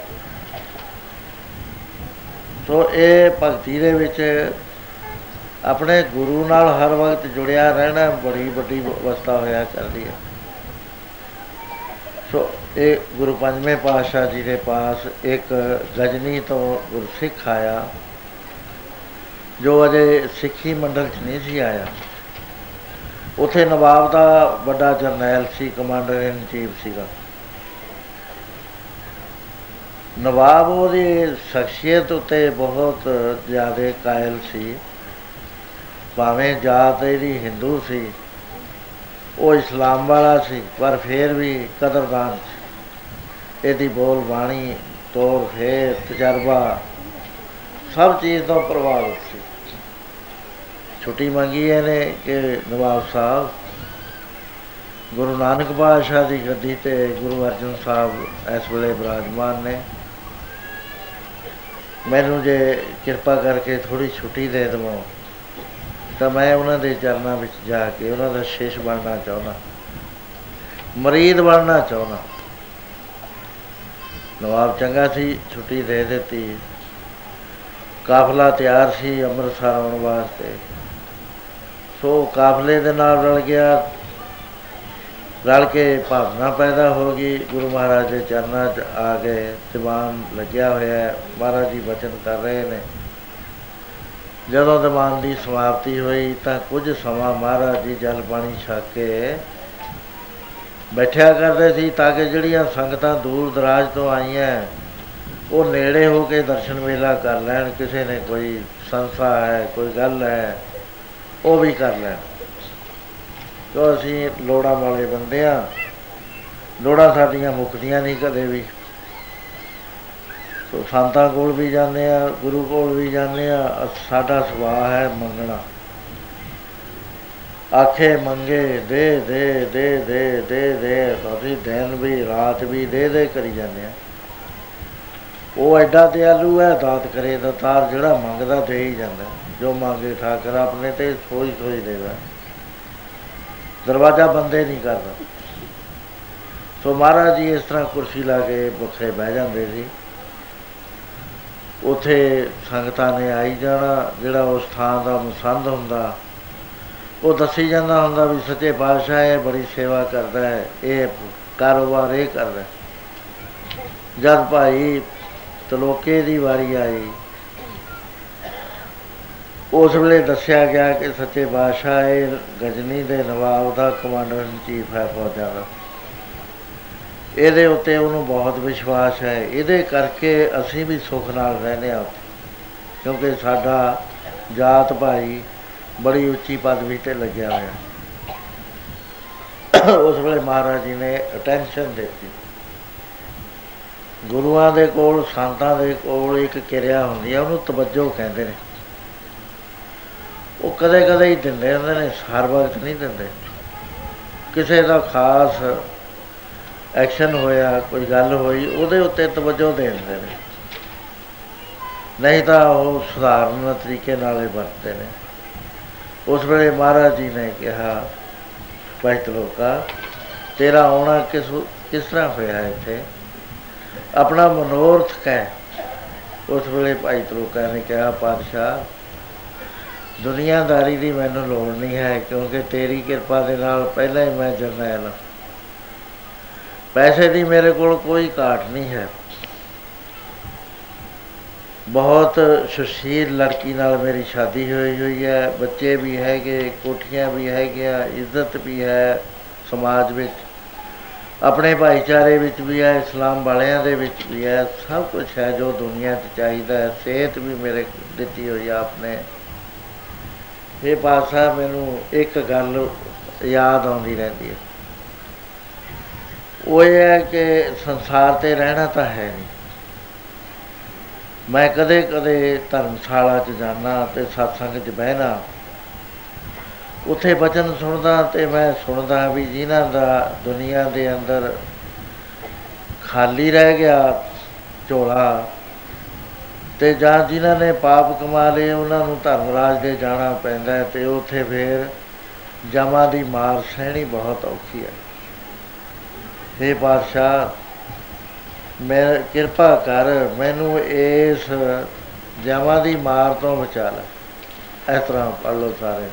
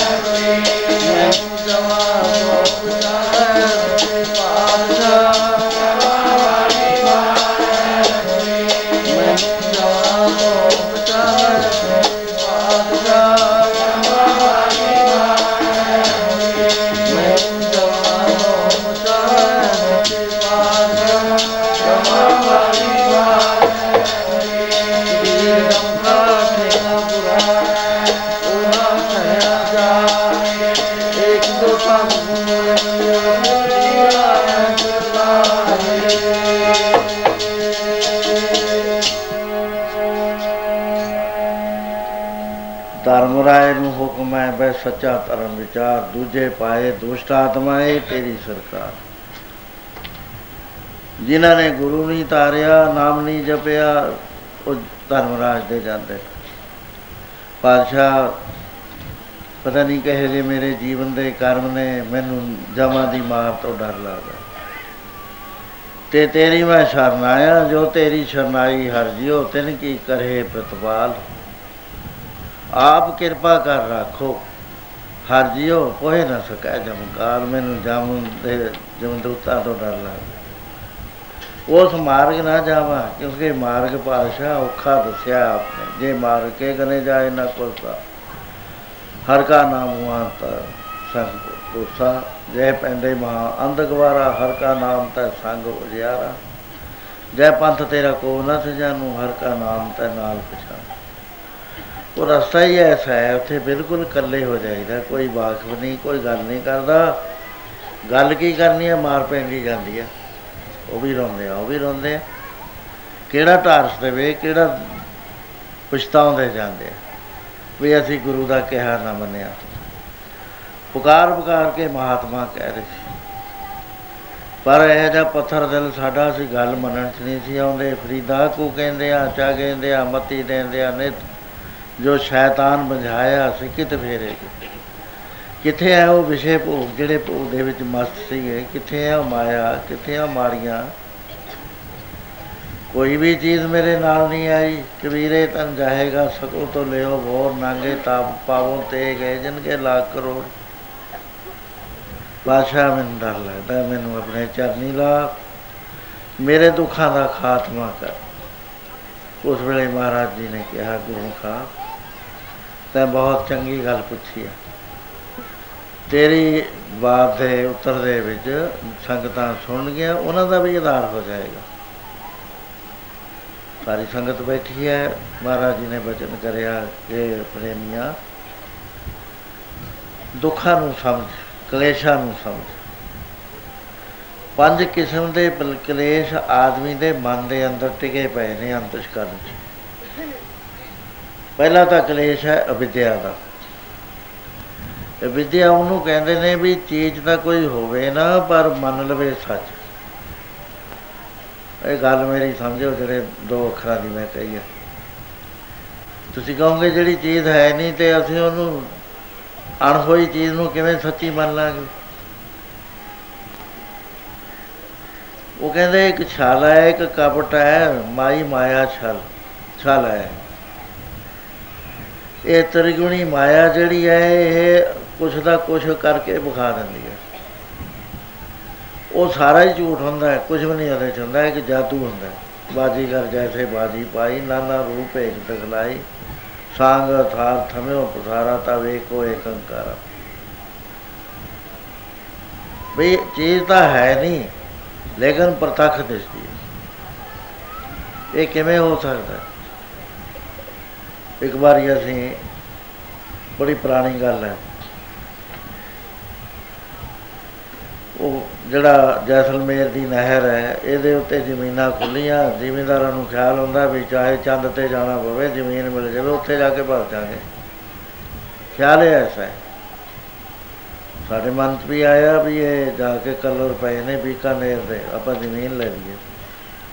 ਨਹਿਰ ਨੇ ਆਉਣਾ ਹੀ ਆਉਣਾ ਹੈ, ਫਿਰ ਪਾਣੀ ਮਿਲ ਜਾਊਗਾ। ਕਾਫੀ ਜੰਦੇ ਪਿੰਡ ਦੇ ਹੀ ਸੀ, ਮੇਰੇ ਨਾਲ ਮੇਰੇ ਨਾਲ ਤੁਰ ਗਏ। ਉਹ ਜ਼ਿਆਦਾ ਅਸੀਂ ਉਥੇ ਸਟੇਸ਼ਨ ਤੇ ਉਤਰੇ, ਰਾਤ ਰਹੇ, ਦੂਏ ਦਿਨ ਤਿਆਰੀ ਕਰਕੇ ਤੁਰ ਪਏ। ਅਜੇ 5-7 ਮੀਲ ਦੇ ਟਿੱਬੇ ਲੰਘੇ ਸੀ, ਉੱਚੇ ਉੱਚੇ, ਬਹੁਤੇ ਹੀ ਉੱਚੇ ਸੀਗੇ 2-200 ਫੁੱਟ ਤੇ ਵੀ ਜ਼ਿਆਦੇ। ਪਹਿਲਾਂ ਚੜ੍ਹਨਾ, ਫਿਰ ਉਤਰਨਾ, ਰੇਤ ਤੇ ਰੇਤ ਉਡਾਰ ਦੀ ਉਹ ਇੱਕ ਪ੍ਰੇਮੀ ਕਹਿਣ ਲੱਗਿਆ ਵੀ ਪਾਣੀ ਕਿੱਥੇ ਕਹੂਗਾ ਉਹ ਜਿਹੜਾ ਸਾਡੇ ਨਾਲ ਸੀ, ਉੱਥੇ ਦਾ ਭੇਤੀ ਉਹ ਕਹਿੰਦਾ 10 ਮੀਲ ਤੇ ਆ ਪਾਣੀ। ਉਹ ਪਾਣੀ, ਮੀਂਹ ਦਾ ਪਾਣੀ ਰੋਕਿਆ ਹੋਇਆ ਹੈ, ਉਹਦੇ ਵਿੱਚ ਇਹ ਡੰਗਰ ਪੀਂਦੇ ਨੇ, ਉਹਦੇ ਵਿੱਚ ਇਹ ਆਦਮੀ ਪੀਂਦੇ ਨੇ। ਕਹਿਣ ਲੱਗਾ ਝੂਠ ਬੋਲਦੇ ਹੋ ਉਹ ਦੇਖੋ ਤਾਂ ਪਾਣੀ, ਉਹ ਦਰਖਤ ਸੀਗੇ ਖੜੇ। ਉਹ ਪਰਛਾਵਾਂ ਵੀ ਵਿੱਚ ਨਜ਼ਰ ਆਵੇ। ਸਾਰਿਆਂ ਨੇ ਦੇਖਿਆ, ਕਹਿੰਦੇ ਹੈ ਤਾਂ ਪਾਣੀ, ਪਰ ਹੈ ਨਹੀਂ, ਪਾਣੀ ਨਹੀਂ ਹੈ, ਲੱਗਦਾ ਪਾਣੀ ਹੈ।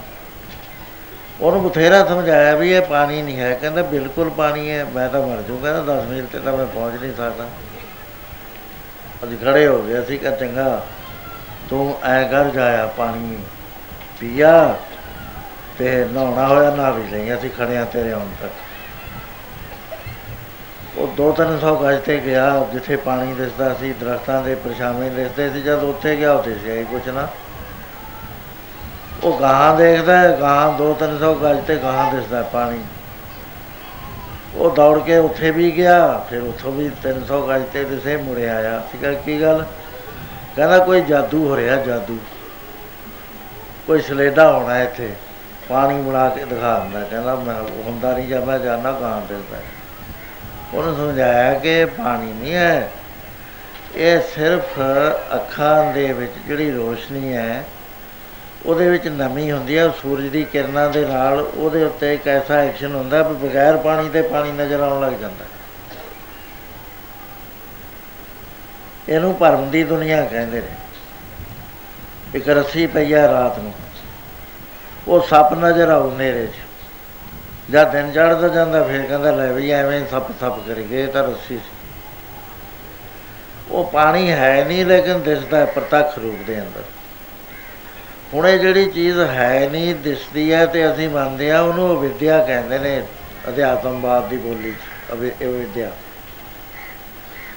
ਹੁਣ ਇਹ ਹੈ ਕਿ ਇਹ ਸੰਸਾਰ ਤਾਂ ਹੈਗਾ ਪਰਮੇਸ਼ਰ। ਆਪਣੀ ਮੌਤ ਚਾਪੇ ਖੇਲ ਰਹੇ ਆ ਵਿੱਚ ਅਸੀਂ ਬਣੇ ਹੋਏ ਆ ਵਿੱਚ ਹੋਰ ਬਣੇ ਹੋਏ ਨੇ, ਕਿਸੇ ਨੂੰ ਗਿਆਨੀ ਹੈ, ਕਿਸੇ ਨੂੰ ਗਿਆਨੀ ਬਣਾਇਆ ਹੋਇਆ। ਕੋਈ ਦੁਖੀ ਹੈ, ਕੋਈ ਸੁਖੀ ਹੈ। ਆਪਣੀ ਮੌਜ ਵਿੱਚ ਆਪ ਖੇਲ ਰਹੇ। ਆਪ ਨੂੰ ਸਭ ਪਤਾ ਹੈ। ਲੇਕਿਨ ਜਿਹੜੀਆਂ ਪੂਤਲੀਆਂ ਨੇ, ਉਹਨਾਂ ਨੂੰ ਥੋੜੀ ਜਿਹੀ ਦਿੱਤੀ ਆ ਮਤ, ਜੈਸੀ ਮਤ ਦੇ ਤੈਸਾ ਪ੍ਰਕਾਸ਼। ਇਹਨਾਂ ਨੂੰ ਨਹੀਂ ਪਤਾ, ਇਹ ਅਸ- ਇਸ ਨੂੰ ਅਸਲੀ ਸਮਝਦੇ ਨੇ। ਉਹ ਸੰਸਾਰ ਨੂੰ ਵੈਗਰੂ ਨੂੰ ਸੰਸਾਰ ਸਮਝੀ ਜਾਣਾ ਇਹ ਵਿਦਿਆ ਹੈ ਹੈ ਤਾਂ ਵੈਗਰੂ ਲੇਕਿਨ ਅਸੀਂ ਸੰਸਾਰ ਸਮਝਦੇ ਹਾਂ, ਇਹ ਕਲੇਸ਼ ਨਹੀਂ ਹਟਦਾ, ਨਾ ਪੜਨ ਤੇ ਹਟੇ, ਨਾ ਸੁਣ ਕੇ ਹਟੇ। ਇਹ ਕਦ ਹਟਦਾ ਹੈ? ਜਦ ਅੰਦਰ ਅੱਖ ਖੁੱਲ ਜਾਵੇ। ਮਹਾਂਪੁਰਸ਼ਾਂ ਦੀ ਕਿਰਪਾ ਦੇ ਨਾਲ। ਫੇਰ ਪ੍ਰਤੱਖ ਰੂਪ ਚ ਨਜ਼ਰ ਆਉਂਦਾ, ਨਹੀਂ ਗੱਲਾਂ ਬਾਤਾਂ ਦੇ ਗਿਆਨੀ ਤਾਂ ਸਾਰੀ ਦੁਨੀਆ ਹੀ ਹੈ। ਕਿੰਨੀ ਕੁ ਸ਼ਾਂਤੀ ਹੈ ਮਨ 'ਚ। ਉਹਦੀ ਤਾਂ ਹਾਲਤ ਹੋਰ ਹੁੰਦੀ ਹੈ। ਪ੍ਰਭ ਕੀ ਆਗਿਆ, ਆਤਮ ਹਿਤਾਵ ਹੈ, ਜੀਵਨ ਮੁਕਤ ਸੋ ਕਾਵ ਹੈ ਤੈਸਾ ਹਰਖ, ਤੈਸਾ ਉਸ ਸੋਗ, ਸਦਾ ਆਨੰਦ, ਤੈ ਨਾਹੀ ਵਿਯੋਗ। ਤੈਸਾ ਸਵਰਨ, ਤੈਸੀ ਉਸ ਮਾਟੀ ਤੈਸਾ ਅੰਮ੍ਰਿਤ, ਤੈਸੀ ਬੇਖਾਟੀ ਤੈਸਾ ਮਾਨ, ਤੈਸਾ ਅਪਮਾਨ ਤੈਸਾ ਰੰਗ ਤੈਸਾ ਰਾਜਾਨ, ਜੋ ਵਰਤਾਏ ਸਾਈ ਜੁਗਤ, ਨਾਨਕ ਉਹ ਪੁਰਖ ਕਹੀਆ ਜੀਵਨ ਮੁਕਤ ਜੋ ਨਰ ਦੁਖ ਮੈਂ ਦੁਖ ਨਹੀਂ ਮਾਨੈ, ਸੁਖ ਸਨੇ ਅਰ ਪੈ ਨਹੀਂ ਜਾ ਕੇ ਕੰਚਨ ਮਾਟੀ ਬਣ। ਉਹ ਤਾਂ ਇੱਕ ਅਵਸਥਾ ਹੈ, ਆਪਣੇ ਆਪ ਨੂੰ ਗਲਤ ਥਾਂ ਦੇ ਉੱਤੇ ਫਿੱਟ ਕਰ ਲੈਣਾ। ਅਜੇ ਦੁਨੀਆ ਦੀਂਦੀ ਹੈ ਦੁਨੀਆ ਦਿਸ ਰਹੀ ਹੈ ਵੀ ਆ ਮੇਰਾ ਪੁੱਤਰ ਆ, ਮੇਰੀ ਧੀ ਹੈ ਆ ਮੈਨੂੰ ਖਰਾਬ ਕਰ ਰਿਹਾ ਮੈਨੂੰ ਗਾਲਾਂ ਕੱਢ ਰਿਹਾ ਹੈ ਕੋਈ ਅਫਸਰ ਦਿਸ ਰਿਹਾ ਹੈ ਕੋਈ ਨੌਕਰ ਨਿਤ ਦਿਸ ਰਿਹਾ ਹੈ ਉਹ ਜਿੰਨੀ ਦੇਰ ਤੱਕ ਇਹ ਦਿਸਦਾ ਹੈ ਤੇ ਗਿਆਨ ਨਹੀਂ ਹੈ। ਜਦ ਗਿਆਨ ਆ ਗਿਆ, ਫਿਰ ਦਿਸਦਾ ਤਾਂ ਅੱਖਾਂ ਆਉਂਦੀਆਂ ਤਾਂ ਹੁੰਦੀਆਂ ਨਹੀਂ ਹੈ ਨਿਗਾਹ ਤਾਂ ਐਵੇਂ ਹੀ ਰਹੇਗੀ। ਉਹ ਭਾਵਨਾ ਹਟ ਜਾਂਦੀ ਹੈ ਉਹਦੇ ਵਿੱਚ ਕੀ ਹੁੰਦਾ ਹੈ? ਗਿਆਨ 'ਚ ਅੱਖ ਖੁੱਲ ਗਈ। ਉਹਦੇ 'ਚ ਹੁੰਦਾ ਹੀ ਨਹੀਂ, ਮੈਂ ਭਾਵੇਂ ਨਹੀਂ ਹੁੰਦਾ, ਨਾ ਕੋਈ ਮੇਰਾ ਹੁੰਦਾ ਫਿਰ ਸੰਸਾਰ ਦਾ ਕੰਮ ਕਿਵੇਂ ਚੱਲਦਾ ਹੈ? ਸੰਸਾਰ ਦਾ ਕੰਮ ਚੱਲਦਾ ਹੁਕਮ ਦੇ ਨਾਲ, ਹੁਕਮ ਰਜ਼ਾਈ ਚੱਲਣਾ, ਨਾਨਕ ਲਿਖਿਆ ਨਾਲ।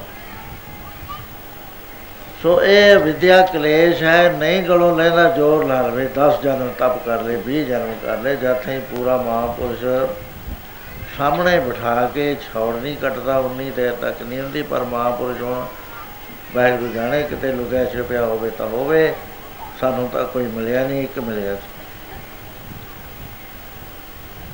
ਪੁਸ਼ਟੀ ਹੋ ਗਈ ਮਹਾਪੁਰਸ਼ਾਂ ਦੀ। ਦਿਖਾਵਾ ਬੇਅੰਤ ਹੋ ਗਿਆ। ਵਿਦਿਆ ਨੂੰ ਤੋੜਨ ਵਾਲਾ ਨਹੀਂ ਕੋਈ ਹੈ। ਆਪੇ ਵਿਦਿਆ 'ਚ ਫਸਿਆ ਹੋਇਆ। ਦੁਨੀਆ ਨੂੰ ਸੱਤ ਕਰਕੇ ਜਾਣਦਾ ਹੈ। ਦੁਨੀਆ ਦੇ ਰਿਲੇਸ਼ਨਾਂ ਨੂੰ ਸੱਤ ਕਰਕੇ ਜਾਣਦਾ ਹੈ। ਦੁਨੀਆ ਦੀ ਪ੍ਰਾਪਰਟੀ ਮਮਤਾ ਤੇ ਮੇਰੀ ਨੂੰ ਸੱਤ ਕਰਕੇ ਜਾਣਦਾ ਹੈ।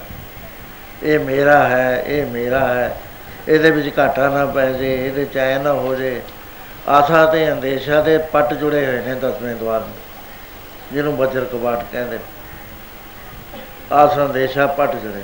ਦੁੱਖ ਦਰਵਾਜਾ ਰੋ ਰਖਵਾਲ ਆ ਸੰਦੇਸ਼ਾ ਪਟ ਜੜੇ ਸੋ ਇਹ ਵਿਦਿਆ ਦਾ ਖਾਤਮਾ ਨਹੀਂ ਹੁੰਦਾ ਕੋਈ ਭਾਗਾਂ ਵਾਲਾ ਇੱਕ ਅੱਧਾ ਹੈ। ਪਰ ਇਹਦਾ ਮਤਲਬ ਹੈ ਵੀ ਅਸੀਂ ਹੌਸਲਾ ਹਾਰ ਦਈਏ ਨਹੀਂ ਲੱਗੇ ਰਹਿਣਾ। ਲੱਗੇ ਹੀ ਰਹਿਣਾ ਲੱਗੇ ਹੀ ਰਹਿਣਾ ਜਿੰਨਾ ਚਿਰ ਸਾਡੇ 'ਚ ਹਉਮੈ ਕੰਮ ਕਰਦੀ ਆ, ਅਸੀਂ ਲੱਗੇ ਹੀ ਰਹਿਣਾ। ਜੇ ਹਉਮੈ ਹੈਗੀ ਤੇ ਦੂਜਾ ਐਟੀਟਿਊਡ ਲੈਂਦਾ ਉਹ ਗਲਤ ਹੈ ਬਿਲਕੁਲ। ਜਿੱਥੇ ਖੜਾ ਆਦਮੀ ਉਹ ਤਾਂ ਸੱਚੀ ਵਿੱਚ ਹੀ ਵਰਤੇ ਉਹ ਹਉਮੈ ਦੀ ਦੁਨੀਆ 'ਚ ਖੜਾ ਹਉਮੈ ਦੀ ਦੁਨੀਆ ਮੰਗਣ ਵਰਤੇ। ਸੁਪਨਿਆਂ ਦੀ ਦੁਨੀਆ 'ਚ ਖੜਾ ਸੁਪਨੇ ਵਾਂਗੂ ਵਰਤੇ। ਜੇ ਸੁਪਨੇ ਵਿੱਚ ਵੀ ਗਲਤ ਗੱਲਾਂ ਕਰੇ, ਮਾਰ ਪੈ ਜਾਂਦੀ ਹੈ। ਕੁੱਟ ਦਿੰਦੇ ਨੇ ਲੋਕ। ਉੱਥੇ ਵੀ ਧਿਆਨ ਰੱਖਣਾ ਪੈਂਦਾ ਵੀ ਗਲਤ ਗੱਲ ਨਾ ਹੋ ਜਾਏ ਕੋਈ।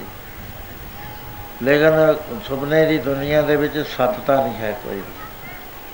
ਆ ਜਿਹੜੀ ਦੁਨੀਆ ਇਹਦੇ ਵਿੱਚ ਵੀ ਸੱਤਤਾ ਨਹੀਂ ਹੈ, ਕਿਉਂਕਿ ਅਸਲੀ ਤਾਂ ਇੱਥੇ ਵੈਗਰੂ ਹੈ, ਹੋਰ ਕੋਈ ਹੈ ਨਹੀਂ।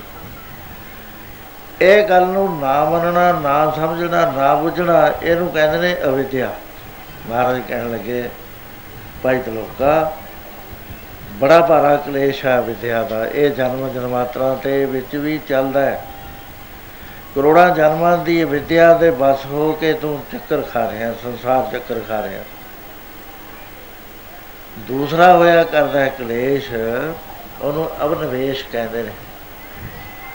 ਉਹ ਕਲੇਸ਼ ਕੀ ਹੁੰਦਾ ਵੀ ਗੁਰੂ ਬਚਨ ਕਰੀ ਜਾਂਦਾ ਤੇ ਉਹ ਕਹਿੰਦਾ ਗਲਤ ਗਲਤ ਗਲਤ ਸੱਚ ਨਹੀਂ ਮੰਨਦਾ।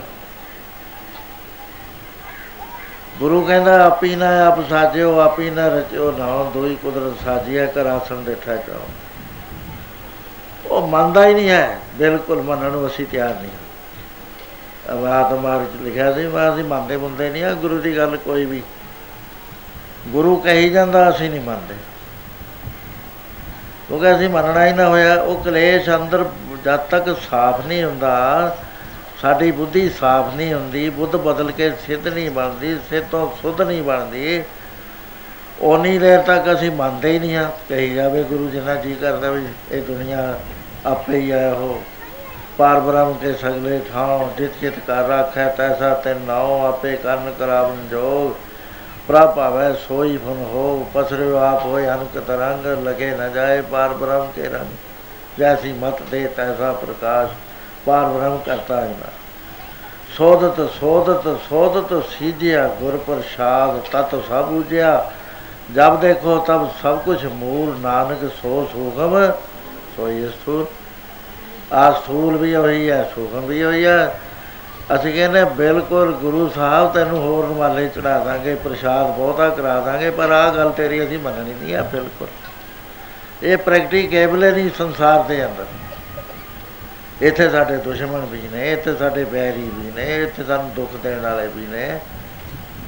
ਅਸੀਂ ਕਿਵੇਂ ਮੰਨ ਲਾਂਗੇ? ਤੁਹਾਡਾ ਵਚਨ ਕਿਸ ਤਰ੍ਹਾਂ ਮੰਨ ਲਈਏ? ਇੱਥੇ ਸਾਨੂੰ ਘਾਟੇ ਵੀ ਪੈਂਦੇ ਨੇ, ਵਾਧੇ ਵੀ ਪੈਂਦੇ ਨੇ ਪ੍ਰਾਪਰਟੀਆਂ ਵੀ ਬਣਾਉਣੀਆਂ, ਜੇ ਨਾ ਬਣਾਈਆਂ ਫਿਰ ਲੋਕ ਕਹਿਣਗੇ ਵੀ ਇਹ ਤਾਂ ਕਮਲਾ ਸੀ। ਹੁਣ ਇਹ ਬਿਰਤੀ ਹਟਦੀ ਨਹੀਂ ਹੈ। ਗਿਆਨੀ ਹੋ ਜਾਏ ਕਿੰਨਾ ਹੀ ਪੜ ਜਾਵੇ, ਕਿੰਨਾ ਹੀ ਕਥਾਕਾਰ ਹੋ ਜਾਏ ਨਹੀਂ ਹਟਦੀ। ਉਹ ਕਹਿੰਦੇ ਮਹਾਰਾਜ ਕਹਿੰਦੇ, ਭਾਈ ਤਲੋਕਾ ਇਹ ਅਬਨਵੇਸ਼ ਕਲੇਸ਼ ਦਾ ਜਿਹੜਾ ਅਸਰ ਹੈ, ਇਹ ਨਹੀਂ ਹਟਾ ਕਰਦਾ, ਇਹ ਸ਼ਰਧਾ ਪੈਦਾ ਕਰਦਾ ਗੁਰੂ ਦੇ ਵਾਸਤੇ ਗੁਰੂ ਗੁਰੂ ਕਹੀ ਜੋ ਮੇਰਾ ਗੁਰੂ ਨੂੰ, ਸਾਡਾ ਗੁਰੂ ਗੁਰੂ ਗ੍ਰੰਥ, ਜਾਂ ਸਾਡਾ ਗੁਰੂ ਫਲਾਣਾ ਮਹਾਤਮਾ। ਉਹ ਮਹਾਤਮਾ ਦੇ ਤਤ ਵਚਨ ਨਾ ਮੰਨਣਾ, ਇਹ ਕਲੇਸ਼ ਹੋਇਆ ਕਰਦਾ ਇੱਕ ਡਿਫੈਕਟ ਹੈ, ਬਿਮਾਰੀ ਹੈ। ਆ ਮੇਰਾ ਜਦ ਆਪਰੇਸ਼ਨ ਹੋਇਆ ਅੱਖ ਦਾ ਐਨਕਾਂ ਮੈਂ ਬੜੀਆਂ ਲਵਾਈਆਂ ਨੇ 10 15 ਪਈਆਂ ਮੇਰੇ ਕੋਲ। ਤਾਂ ਮੈਂ ਚਾਹੁੰਦਾ ਸੀ ਵੀ ਛੇਤੀ ਦੇ ਕੇ ਪੜਨ ਲੱਗ ਜਾਵਾਂ। ਉਹ ਜਿਸ ਬੰਦ ਮੈਂ ਪੜਾ ਤਾਂ ਡੋੜ ਲਾਈਨ ਦੇ ਸੇ, ਅੱਧੀ ਕੋਤੇ ਦੇ ਸੇ, ਅੱਧੀ ਖੇਡਾਂ ਦੇ ਸੇ ਕਥੇ ਦੋ ਲਾਈਨਾਂ ਦੇ ਸਨ।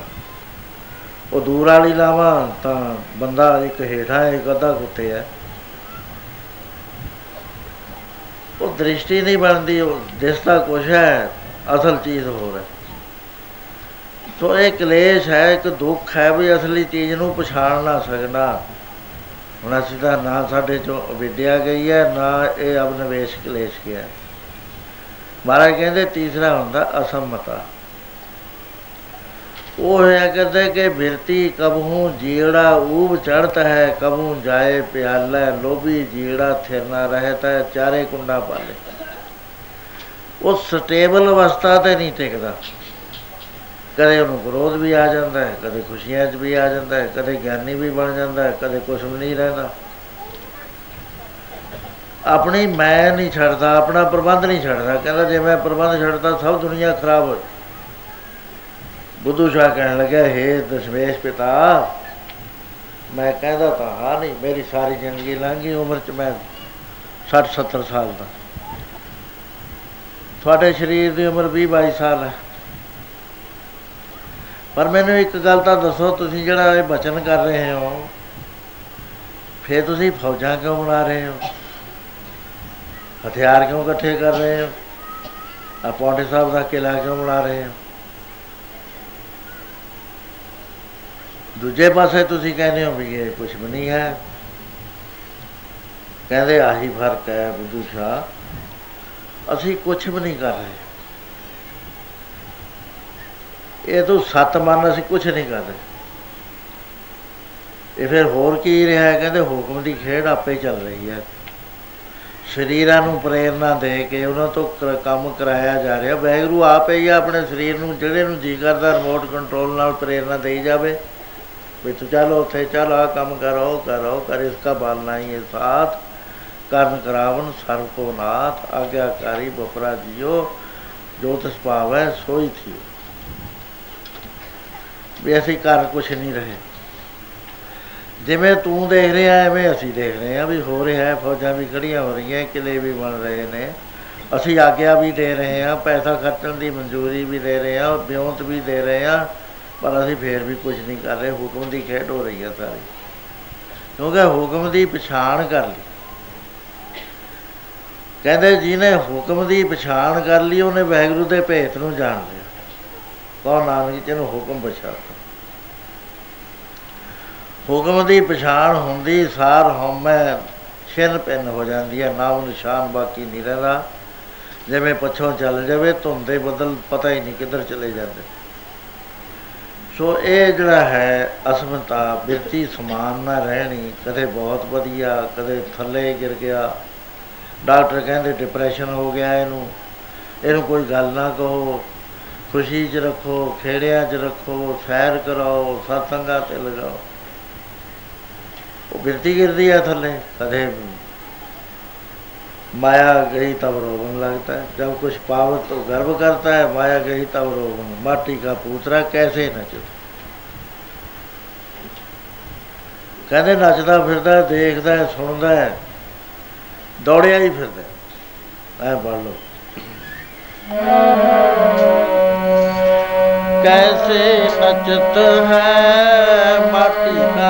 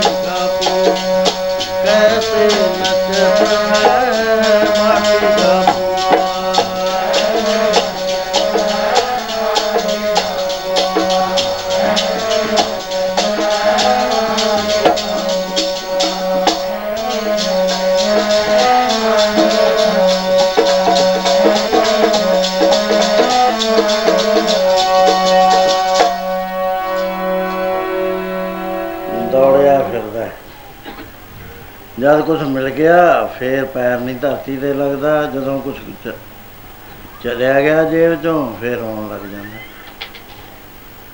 ਉਹ ਬਿਰਤੀ ਸਮਾਨ ਨਹੀਂ ਰਹਿੰਦੀ। ਇਹ ਤਾਂ ਨਹੀਂ ਰਹਿੰਦੀ ਕਿਉਂਕਿ ਅੰਦਰ ਇੱਕ ਅਸਮਤਾ ਦਾ ਕਲੇਸ਼ ਘਰ ਕਰੀ ਪਿਆ, ਲੁਕਿਆ ਪਿਆ।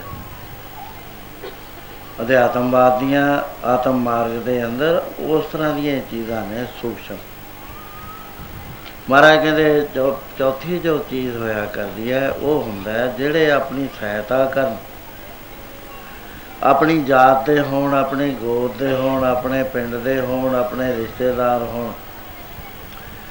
ਜਿਨ੍ਹਾਂ ਤੋਂ ਕੋਈ ਲਾਭ ਪ੍ਰਾਪਤ ਹੋਵੇ, ਉਹਨਾਂ ਦੇ ਨਾਲ ਰਿਲੇਸ਼ਨ ਆਟੋਮੈਟਿਕਲੀ ਕਾਇਮ ਹੋ ਜਾਂਦਾ ਕੋਈ ਮਿੱਤਰ ਹੋ ਜਾਂਦਾ ਹੈ, ਕੋਈ ਰਿਸ਼ਤੇਦਾਰ ਹੋ ਜਾਂਦਾ ਹੈ, ਉਹਨਾਂ ਦੇ ਨਾਲ ਲਗਾਅ ਲੱਗ ਜਾਂਦਾ ਹੋ ਜਾਂਦਾ ਉਹਨਾਂ ਨੂੰ ਜੇ ਕੋਈ ਤਕਲੀਫ ਹੋਵੇ ਤਾਂ ਆਪ ਨੂੰ ਤਕਲੀਫ ਮਹਿਸੂਸ ਹੁੰਦੀ ਹੈ। ਉਹਨਾਂ ਨੂੰ ਘਾਟਾ ਹੋਵੇ ਆਪ ਨੂੰ ਦੁੱਖ ਹੁੰਦਾ।